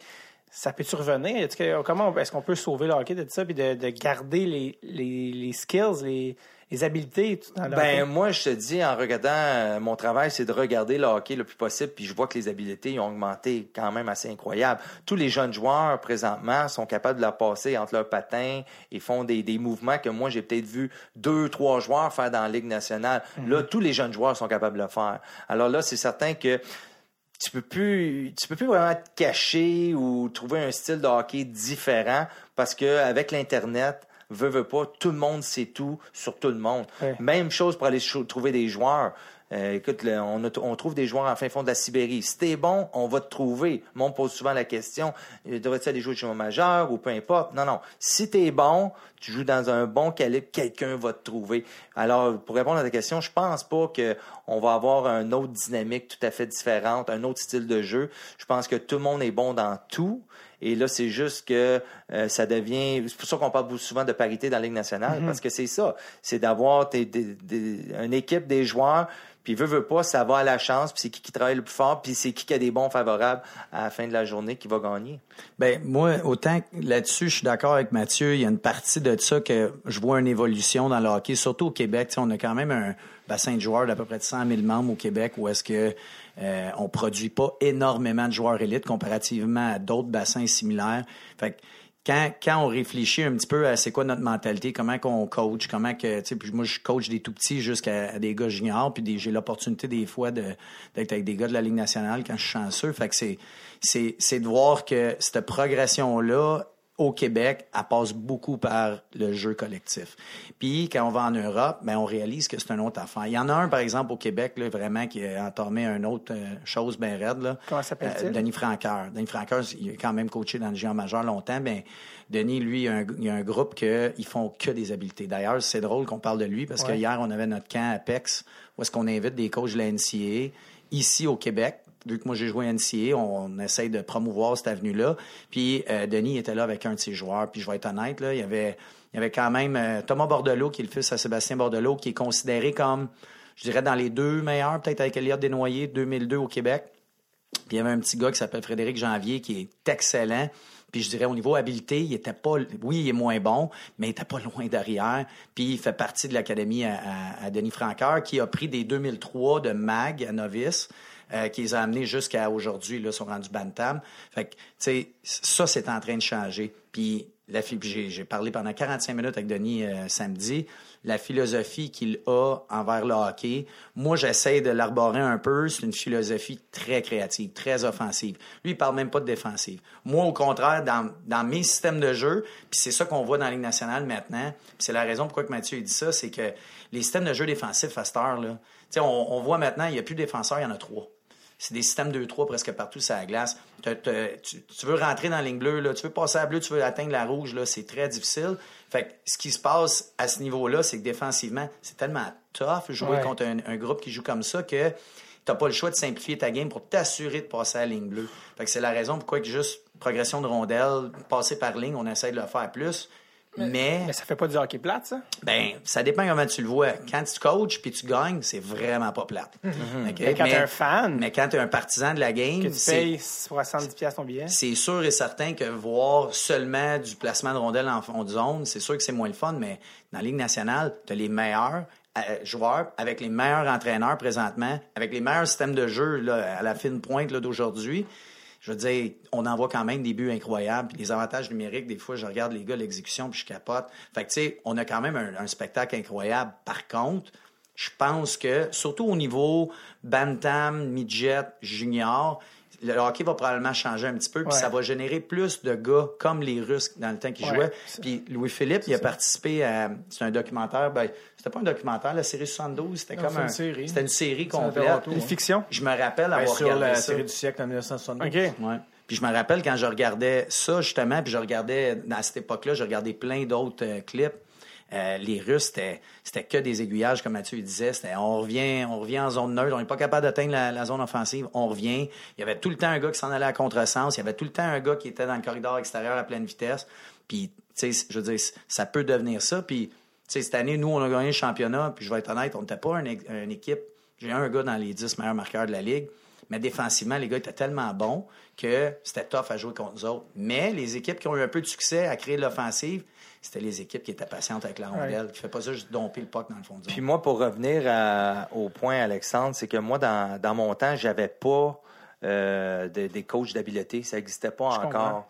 Puis moi, c'est peut-être ma plus grande faiblesse au hockey, c'était mes habiletés, mes mains, mon, mon lancer également. Et là, on voit qu'on on engage, Ouais. il, y a, il y a des joueurs pour ça. Je pense que Sébastien Bordelot Ouais, euh, il- le fait, lui, c'est son travail. Alors moi, c'est certain que ou Adam Oates, un des meilleurs Ouais. joueurs de la Ligue nationale, lui, il fait ça. Alors moi, c'est certain, à revenir dans le temps, si ça existait, c'est sûr que je m'engage un gars durant l'été pour travailler mes mains, mais ça n'existait pas. Et veut, veut pas, il y a une certaine frustration que quand j'étais plus jeune, que je patine vite et les entraîneurs, tout ce qu'ils faisaient, c'est OK, ben contourne, contourne, contourne, va vite, va vite, va vite. Mais rendu dans la Ligue nationale, va vite, tout le monde va vite. Alors, je pense que c'est là que veux, veux pas, les habiletés, tu fais ça dans les pratiques, mais avoir eu ça dans le temps, c'est certain que je m'engageais quelqu'un comme ça, parce que je posais souvent la question, que ce soit aux Russes, aux Suédois, ou peu importe les Européens, qu'est-ce que vous faites, vous, durant vos pratiques? Ou euh, ces choses, euh, début ou à la fin des pratiques. Il dit, nous autres, c'était tout le temps du un contre un, puis on pratiquait nos mains, nos mains, nos mains.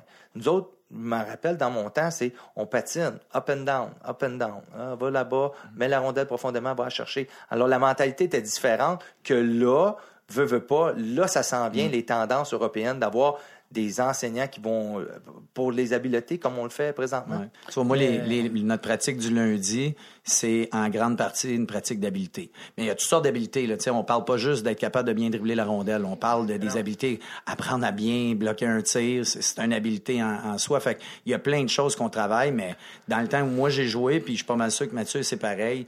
Il n'y avait pas de ça. C'était des sûr. pratiques de système. Bien ouais, let's go, faut que tu sois bon. On fait des 1 Ben, contre 1, des 2 c'est ça. contre 1, des 2 C'était tout le temps 2. le père d'un des joueurs qui était coach. Ouais, aussi, C'est- qui le disponible cette saison pour ça. euh, venir ouvrir la, la- la porte euh, de la patinoire. Ouais. Toi, Alex, t'es coach, tu fais ça à temps plein. C'est vraiment ce à quoi. C'est ton expertise, Mathieu. Toi, tu as joué pour les Red Wings. Tu as été coaché par euh, celui qui est considéré peut-être comme un des meilleurs coachs de l'histoire, Scotty Bowman. Quand euh, ton frère est coach, là, puis c'est quoi que c'est quoi qui fait que Scotty Bowman était aussi bon comme coach? Il a, commencé dans les années 70, il a fini dans les années 2000. Ben, je pense que tu viens de le mentionner. Il est capable, il est avant-gardiste puis il est capable de s'ajuster. Je pense qu'il est visionnaire dans la, vision où le hockey s'en va. Je pense que c'est un de ses plus gros atouts. Il était capable de décortiquer où le hockey s'en va puis comment qu'on peut avoir du succès contre euh, la fameuse trappe ou euh, veux, veux pas si les, les joueurs, l'échec avant, euh, tu peux envoyer deux joueurs, ben moi, je vais peut-être reculer avec trois puis envoyer quelqu'un complètement à la ligne rouge pour avoir un espace entre les deux. Il était vraiment avant-gardiste, puis je te dirais, c'est un excellent évaluateur de talent. Lui, il savait qu'est-ce qu'il avait besoin, puis qu'est-ce qu'il manquait pour pouvoir gagner. Puis c'est pas évident pour toutes les équipes, mais lui, je pense que ses deux plus grands atouts, c'est ces deux points-là. Avant-gardiste et évaluateur de talent. Alors, il savait toujours quoi, euh, quoi faire contre une équipe, contre un système ou peu importe. Il arrivait des choses nouvelles, mais parce qu'on on le sait, c'est pas le plus grand communicateur. Ça, c'est certain. Ça, Est-ce que c'est- c'est est-ce que c'est une faiblesse? ben moi je pense que surtout dans le hockey d'aujourd'hui, euh, oui, je pense que tu dois parler à tes joueurs. Puis c'est ça que moi, euh, honnêtement, avec Alexandre, nos conversations, on parle pas vraiment de hockey de système tant que ça. Mais moi, la seule chose que je demande à Alexandre, je dis moi la seule chose en tant que joueur que je veux avoir, c'est que je veux je veux savoir où que je suis dans l'équipe et c'est quoi mes responsabilités. Dis-moi à quoi tu t'attends de moi. Comme ça, je le sais. Si je fais une erreur, ben là, au moins, je le sais c'est pourquoi. Si je me trouve dans les gradins, si tu m'enlèves du jeu de puissance ou peu importe, je le sais c'est quoi. Puis, parce que dans ma carrière, ça n'a pas toujours été évident. Et là, les coachs, ils se frustrent contre toi ou peu importe. Puis là, tu te dis, mais là, c'est quoi? À quoi tu t'attends de moi? Là? Tu, tu me chicanes, mais tu me dis pas c'est quoi, tu veux mes points. Puis c'est pour ça que moi, j'ai tellement aimé Claude Julien. Je l'ai eu à Montréal. Parce que Claude s'est assis avec moi et dit, bon, ben Mathieu, voici ce que je m'attends de toi. Je veux que tu fasses ça, ça et ça. Si tu fais pas ça comme faut, ben là, il va y avoir des conséquences. J'ai dit, OK, parfait, coach. Puis là, veux, veux pas, tu as des bonnes parties, tu en as des moins bonnes. Puis il dit, Mathieu, il peut te prendre sur le côté. Tu te rappelles de quoi qu'on a parlé? Oui, oui, oui, c'est vrai. Là, tu fais un effort plus conscient d'être meilleur défensivement, gagner plus de bagarres territoriales ou sortir de la rondelle de la zone. Puis c'est la chose que moi, j'ai dit à Alex. S'il y a une affaire que tu dis à tes joueurs, donne-leur tout un rôle parce que le joueur qui joue 5 minutes ou qui en joue 25 est aussi important. Parce que les 5 minutes que c'est à la glace, son meilleur joueur ne l'est pas, tu peux pas te faire marquer un but. Puis c'est juste de faire sentir que tout le monde est une équipe. Tout le monde, que toi, tu joues 5 minutes, tu es aussi important et là, tu fais partie de l'équipe. Puis je pense que c'est quand l'esprit d'équipe est bonne, c'est là que tu peux avoir des bonnes performances puis tu peux gagner des championnats. Je suis content que ça vienne de toi parce que je regardais, tantôt on parlait des séries quand tu as joué et tu as gagné les coupes je regardais, tes, euh, je regardais ta, ta carrière, tes chiffres. Puis les années où vous avez gagné des coupes, tu jouais pas nécessairement toutes les parties dans, dans les séries. Des fois, euh, la 97, je sais pas si tu as joué dans les non. séries. 98, quelques games. 2002. Fait que là, tu te faisais rentrer, sortir. L'équipe gagne, tu es content, mais comment toi tu vivais ça comme joueur de, de faire partie du succès, mais de manière dosée? Ah ben écoute, euh, ben c'est certain que euh, les deux premières coupes, euh, non, j'ai presque pas joué. C'est plus, euh, mais t'as 21, t'as- j'ai 21, 22 ans. Alors moi c'est comme, hey, this is great, life is great. c'est c'est le fun, puis c'est certain que j'ai pas. Tu veux, tu veux faire partie de, de, de, de ces joutes là. Veux, veux pas, tu fais partie de l'équipe.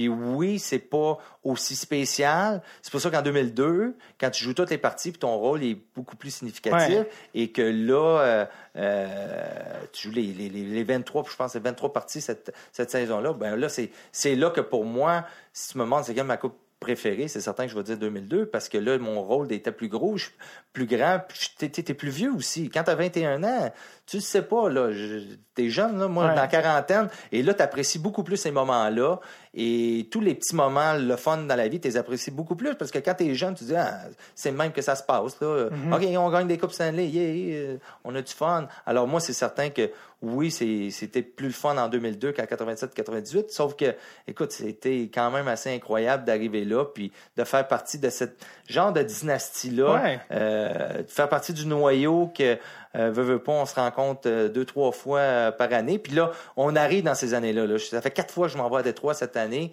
parce qu'on célèbre 97. On va faire 20 ans. On célèbre 98 l'an prochain. On va célébrer là, la nouvelle 2002. arena. Là, ci, là, ça. Et Ouais. veut, veut pas, quand j'ai fait partie de cette équipe-là pendant 10 ans, c'était ma vie euh, pendant une décennie. C'est le fun de, de revivre ça avec les gars. Tu as vu la- le changement aussi de la garde parce que les Eiserman, ça, étaient peut-être dans la trentaine, tout ça. Ouais. Quand tu as gagné la Coupe en 2002, il y avait un, un- un- un petit kid là, qui parlait mal anglais, que- qui parle encore mal anglais, qui s'appelle Pavel Datsuk, qui était dans l'équipe. Ben c'est ça c'est spécial parce que je me rappelle, il était venu à une de nos pratiques euh, à un moment donné euh, durant la je, je sais pas si c'était au début de l'année ou peu importe. Ou l'année d'avant, puis on l'avait vu, puis il a une grosse tête, puis il marche croche. Je veux pas, c'est, il, est spécial. Il Ouais, non, il est spécial. Il parle pas, il, il parle zéro anglais. là. Et euh, mais quel talent Et je me rappelle en 2002, on l'a jumelé euh, avec euh, avec Brett Hull puis Boyd Devereaux. Puis ça, c'était un de nos trios, là, euh, Two Kids in a Goat Line, qui appelait ça. Là. puis, euh, puis Brett veut, veut pas en fin de carrière, il patinait pas autant, mais il avait quand même son lancer foudroyant. Boyd Devereaux allait chercher les rondelles, veut, veut pas, il y avait beaucoup de vitesse. Et c'est Pavel qui faisait tous les, les, les jeux quand même assez Ouais. incroyables. On l'a appelé le, le magicien plus tard euh, dans sa carrière. Mais c'est certain que veut, veut pas, toutes les coupes qu'on a eues à Détroit, il y a toujours eu une recrue spéciale qui arrive dans l'alignement qui fait en sorte que euh, je pense que ça garde les joueurs avec l'enthousiasme de vouloir venir à l'aréna, de voir un, un jeune joueur qui a aussi faim. Et je pense que ça motivait euh, les vétérans dans l'équipe, mais lui était un, talent assez incroyable. Puis je pense que l'équipe de 2002, lorsque tout est fini, là, puis Pavel s'en va au temple de la renommée, je pense qu'on va avoir je pense, neuf joueurs au temps de la renommée dans cette équipe-là, neuf ou dix joueurs. Là. Et j'en en suis pas un, mais j'ai joué avec euh, neuf joueurs dans cette équipe-là. Alors, on parle souvent, tu sais, on compare les équipes, mais moi, l'équipe de 2002, c'est possiblement une des, meilleures- une me- des meilleures équipes de la Ligue nationale de tous les temps. Certainement. Avant de. Je vais, vous- euh, je vais la saluer, les gars, bientôt, mais je voulais quand même pas vous laisser aller sans qu'on parle avec Alex de la Ligue collégiale, euh, qui est comme une espèce de petite bébête qui est pas très connue du, du monde, mais qui est, une- qui est une ligue qui existait il y a un certain temps, qui est morte. Et là, qui euh, renaît de ses cendres depuis quelques années, qui est collégiale. Là, je parle pas universitaire ici, je parle vraiment du cégep. Ouais. Et, euh, je veux vraiment que tu me, tu, me, tu me fasses ton, ton pitch dans, dans le sens de ton pitch de vente parce que cette ligue-là, elle est méconnue. Puis c'est une nouvelle option qui existe pour les joueurs euh, qui sortent du secondaire. Pourquoi un gars, un jeune, un jeune homme irait jouer au collégial? Ben, honnêtement, c'est le, le- tout le hockey est en train de changer euh, du hockey civil vers le hockey scolaire, surtout au niveau secondaire, puis même dernièrement, même au, euh, niveau primaire. C'est une ligue où les joueurs qui sortent du midget 3, du juvénile, même maintenant la, on l'appelle la Outlaw League, là, mais la LHPS qui euh, qui fait pas l'unanimité chez Hockey Québec. Euh, les joueurs qui, qui performent bien, parce qu'il faut pas se le cacher, les taux se resserrent beaucoup. Là, après secondaire 5, tu as seulement trois ligues juniors d'importance au Québec.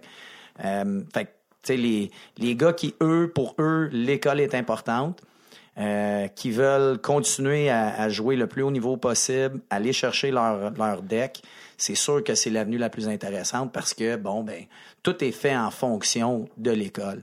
Nous, chez nous, on pratique de 10h à midi, mais il y a un bloc à l'horaire. Fait que les gars peuvent avoir des cours à 8 heures, ils vont avoir des cours après. On a des blocs d'études d'im- d'impliqués. On a un orthopédagogue qui travaille avec nos gars pour s'assurer que le suivi académique. Tu sais, tout est fait en fonction que si tu veux aller au prochain niveau, tu es capable de le faire, mais c'est sûr et certain que tu sais jamais. Puis d'ailleurs, c'est un des premiers conseils que Mathieu m'avait dit. Je m'en allais au, au camp des Faucons de Sherbrooke. J'étais invité parce que, encore une fois, j'étais pas si bon que ça, mais j'avais le bon nom de famille à ce moment-là. Fait que, tu sais, je me suis fait inviter. J'étais allé, Mathieu m'avait dit, tu sais, si tu as l'opportunité de jouer universitaire américain, vas-y. Puis moi, je l'ai eu, cette opportunité-là. J'ai joué Division 3. J'étais pas un excellent joueur, mais j'ai été capable d'y aller. Puis c'est un peu toute cette avenue-là qui commence à s'ouvrir aux, jeunes ici au Québec avec la Ligue juvénile, avec la LHPS, comme je disais tantôt. Parce que d'ailleurs, la structure intégrée qui contient les meilleurs calibres, si on veut. Puis je dis ça en guillemets parce que je vois des joueurs sortir des autres calibres maintenant qui, qui sont très impressionnants. Ben, la structure intégrée, c'est une structure scolaire. Fait qu'à la base, le midget 3, le bantam 3, le PU 3A, c'est faut que tu à l'école, faut que tu à telle école, puis l'école est liée directement, c'est des sports-études.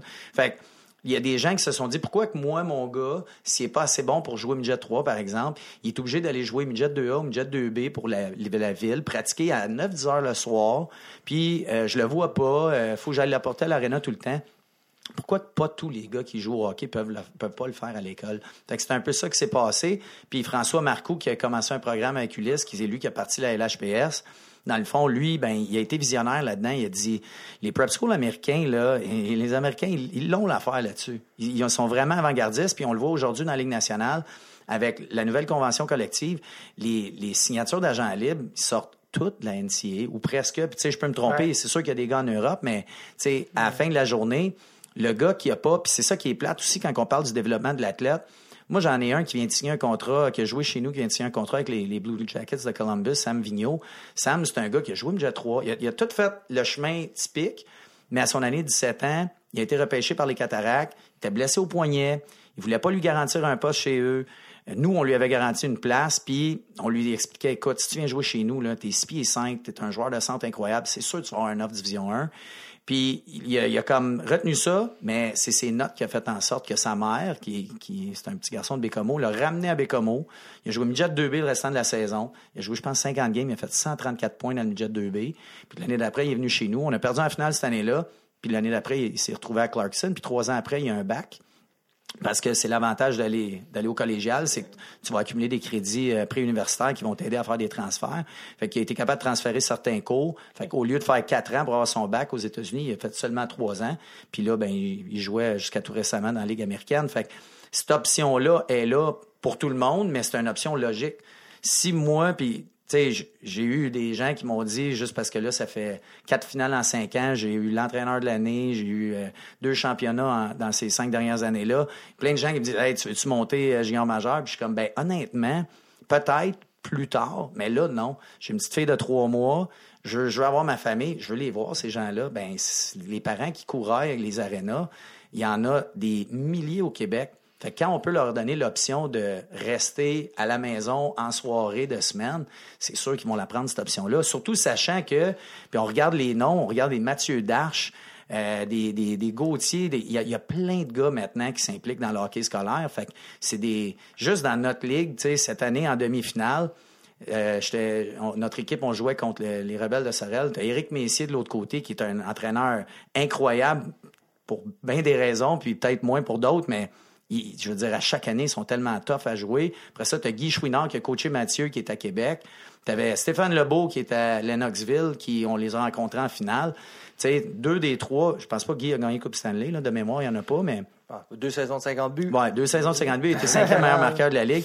Tu as deux des trois gars qui ont gagné des Coupes Stanley. Je veux dire, dans le junior 3A, tu retrouves pas ça. Puis même dans le junior majeur, tu retrouves pas ça. C'est con à dire, mais je veux dire, ça s'en va beaucoup dans cette Ça en direction. dit long sur la mentalité de la Ligue, quand même. là. Oui, quand même, exact. Ben, ça en dit long aussi sur, tu sais, l'entraîneur, lui, qu'est-ce qu'il veut? Ben, il veut coacher. Il veut pas, il veut pas se dire, ah, si je vais dans le junior majeur, j'ai un contrat de trois ans, ça va me durer combien de temps? J'ai le gun, ça attend tout le temps. Euh, les trades, les ci, les ça, ça peut me faire mal. Mon DG, ça se peut qu'il me fasse mal. Tu sais, les gars, ils veulent une certaine sécurité d'emploi. Fait que ces gars-là, ils sont pas plus fous qu'un autre. Ils se disent, moi, pourquoi j'irais ailleurs quand j'ai une option là où les gars qui viennent, ils veulent être là. C'est du bon monde, c'est des bons étudiants, ils travaillent fort sur la glace. Moi, j'ai que des bons mots à dire de notre programme, puis des gars qui viennent dans notre ligue, puis surtout des gars chez nous, André Laurando. Ils ont tellement fait une job incroyable qui rendent ma vie pas mal plus agréable. Je suis pas mal sûr que si je me faisais appeler pour aller coacher dans le géant majeur, ou est-ce que je suis sur la route tout le temps, j'ai du vidéo à faire tout le temps, on joue 68 games dans la saison, puis tu sais jamais là, si à un moment donné, tu te fais dire Hey, désolé, Chobay, euh, on a, on a tel gars là, qui arrive, puis on, on va passer à un autre parce que ça reste que c'est une business, ou est-ce que de l'autre côté, c'est quand même des institutions qui gèrent le tout. Ça ramène un petit peu mon point de tantôt que moi, dans mon temps, euh, c'est certain que la Ligue junior majeure du Québec, ou de l'Ontario et de l'Ouest, était perçue comme les meilleures ligues pour te faire repêcher. Ouais. Alors, mais maintenant, le point que j'ai dit tantôt, que je répète maintenant, c'est que peu importe où ce que tu es sur la planète, ils vont te trouver. Je travaille à TV Sport avec Alain Chéné. Alain Chéné était le dépisteur en chef des Ducks d'Anaheim pendant plusieurs années. Et lui, il me l'a dit. Il dit, on a des gars partout. Veut, veut pas. Alors qu'une ligue euh, à côté, juste ici, euh, André Laurando, on va le trouver, le, le petit gars. Puis en même temps, s'il va à l'école, parfait. Moi, je trouve qu'en tant que jeune joueur, tu vas à l'école en même temps. Tu- pas après. C'est ça que je trouve difficile. À 26, euh, 26, 27 ans, retourner à l'école, pff, c'est pas évident. Mais lorsque tu es comme presque pas forcé, mais tu dis, je vais à l'école, j'ai mes cours en même temps, et peu importe qu'est-ce qui arrive avec ma carrière, j'ai quelque chose à retomber dessus. Alors, c'est comme euh, avoir un coussin derrière toi qui te dit que là, je peux, je peux continuer avec ma vie, veux, veux, veux pas si le hockey, ça va bien ou pas. Puis tu sais, Mathieu, c'est c'est un exemple. Même s'il n'a pas joué à l'université américain, il a choisi d'aller au Golan. Il était pas obligé. là. Il, aurait pu, il aurait pu juste jouer au hockey, Non, mais il non, il est allé. C'était pas facile. J'étais obligé pour avoir, j'étais obligé pour avoir mon secondaire 5. Euh, les, Dan, les Dandino Brothers, merci d'être passé. Re, je me reprends dans le chronologique. Louis-Philippe, Yeah, merci d'être là. Est-ce qu'on peut te voir euh, bientôt dans quelque Même chose? pas, man. On peut me voir dans ma cour. On attend qu'il fasse beau. On l'entend tout le temps. On l'entend les- toutes les annonces. S'il y a des agents de casting qui écoutent, Louis-Philippe est disponible. Euh, deuxième, Mathieu, on peut te voir, hein? TVA Sport, euh, analyste à TVA Sport. On fait toutes euh, les séries de la Ligue nationale jusqu'à la finale de la Coupe Stanley. Vous êtes de retour à l'automne. euh, Oh, absolument, oui, oui. Parce que par, par le temps que le podcast passe, ça va peut-être être à, à l'automne prochain. Donc, Oui, je, mois de je- septembre. je reviens. Yeah! Mois de septembre, je suis là. Ouais. Je joue encore pour les anciens. Je joue encore pour les Oh! anciens, les anciens Canadiens. Je fais souvent des, des, des choses promotionnelles pour eux. Alors, j'ai une belle relation avec le Canadien. Cool. Et finalement, euh, Alex, dans le Know the Baby, euh, entraîneur en chef, Cégep André Rando, ça recommence à l'automne euh, 2017. Ouais, on vient d'avoir notre dernier camp en fin de semaine, fait que ça repart juste là. Mais Et, euh, et en terminant, je pense qu'à un moment donné, tu avais demandé, quand tu étais allé à Détroit voir ton frère Mathieu jouer, tu avais demandé à Steve Eisman, Hey! Non, ça, c'était à Montréal. Ah, à Montréal, ça? Ouais. Je me suis fait shut it down, t'as là, comme du poisson pourri. Qu'est-ce que tu as demandé à Steve? Ben, tu sais, je t'as pense, répondu? c'est, j'étais jeune, puis je pense que je voulais juste, tu sais, évoquer le fait que, tu sais, pour lien. moi, c'était cool. Ouais, il y a un lien, puis pour moi, c'était cool que, tu sais, hey, tu joues avec mon frère, Ouais. puis je l'ai mal verbalisé, j'étais peut-être stressé, j'étais peut-être nerveux, mais... Comment c'est sorti? Ah, j'ai juste demandé, j'ai dit, hey, how you doing, Mr. Eisman? Uh, I'm Alexander. How is it to play with uh, Matt Dandon? Puis il m'a juste répondu, yeah, it's great. Puis ça a fini là. J'ai réalisé, par après, j'ai fait, qu'est-ce que c'est-tu bête? C'est-tu même ou c'est-tu ma question? Ouais, je pense que c'est ma question. Et ça, c'est le mot de la fin. Merci, les gars. Merci. Merci, Dave. Merci.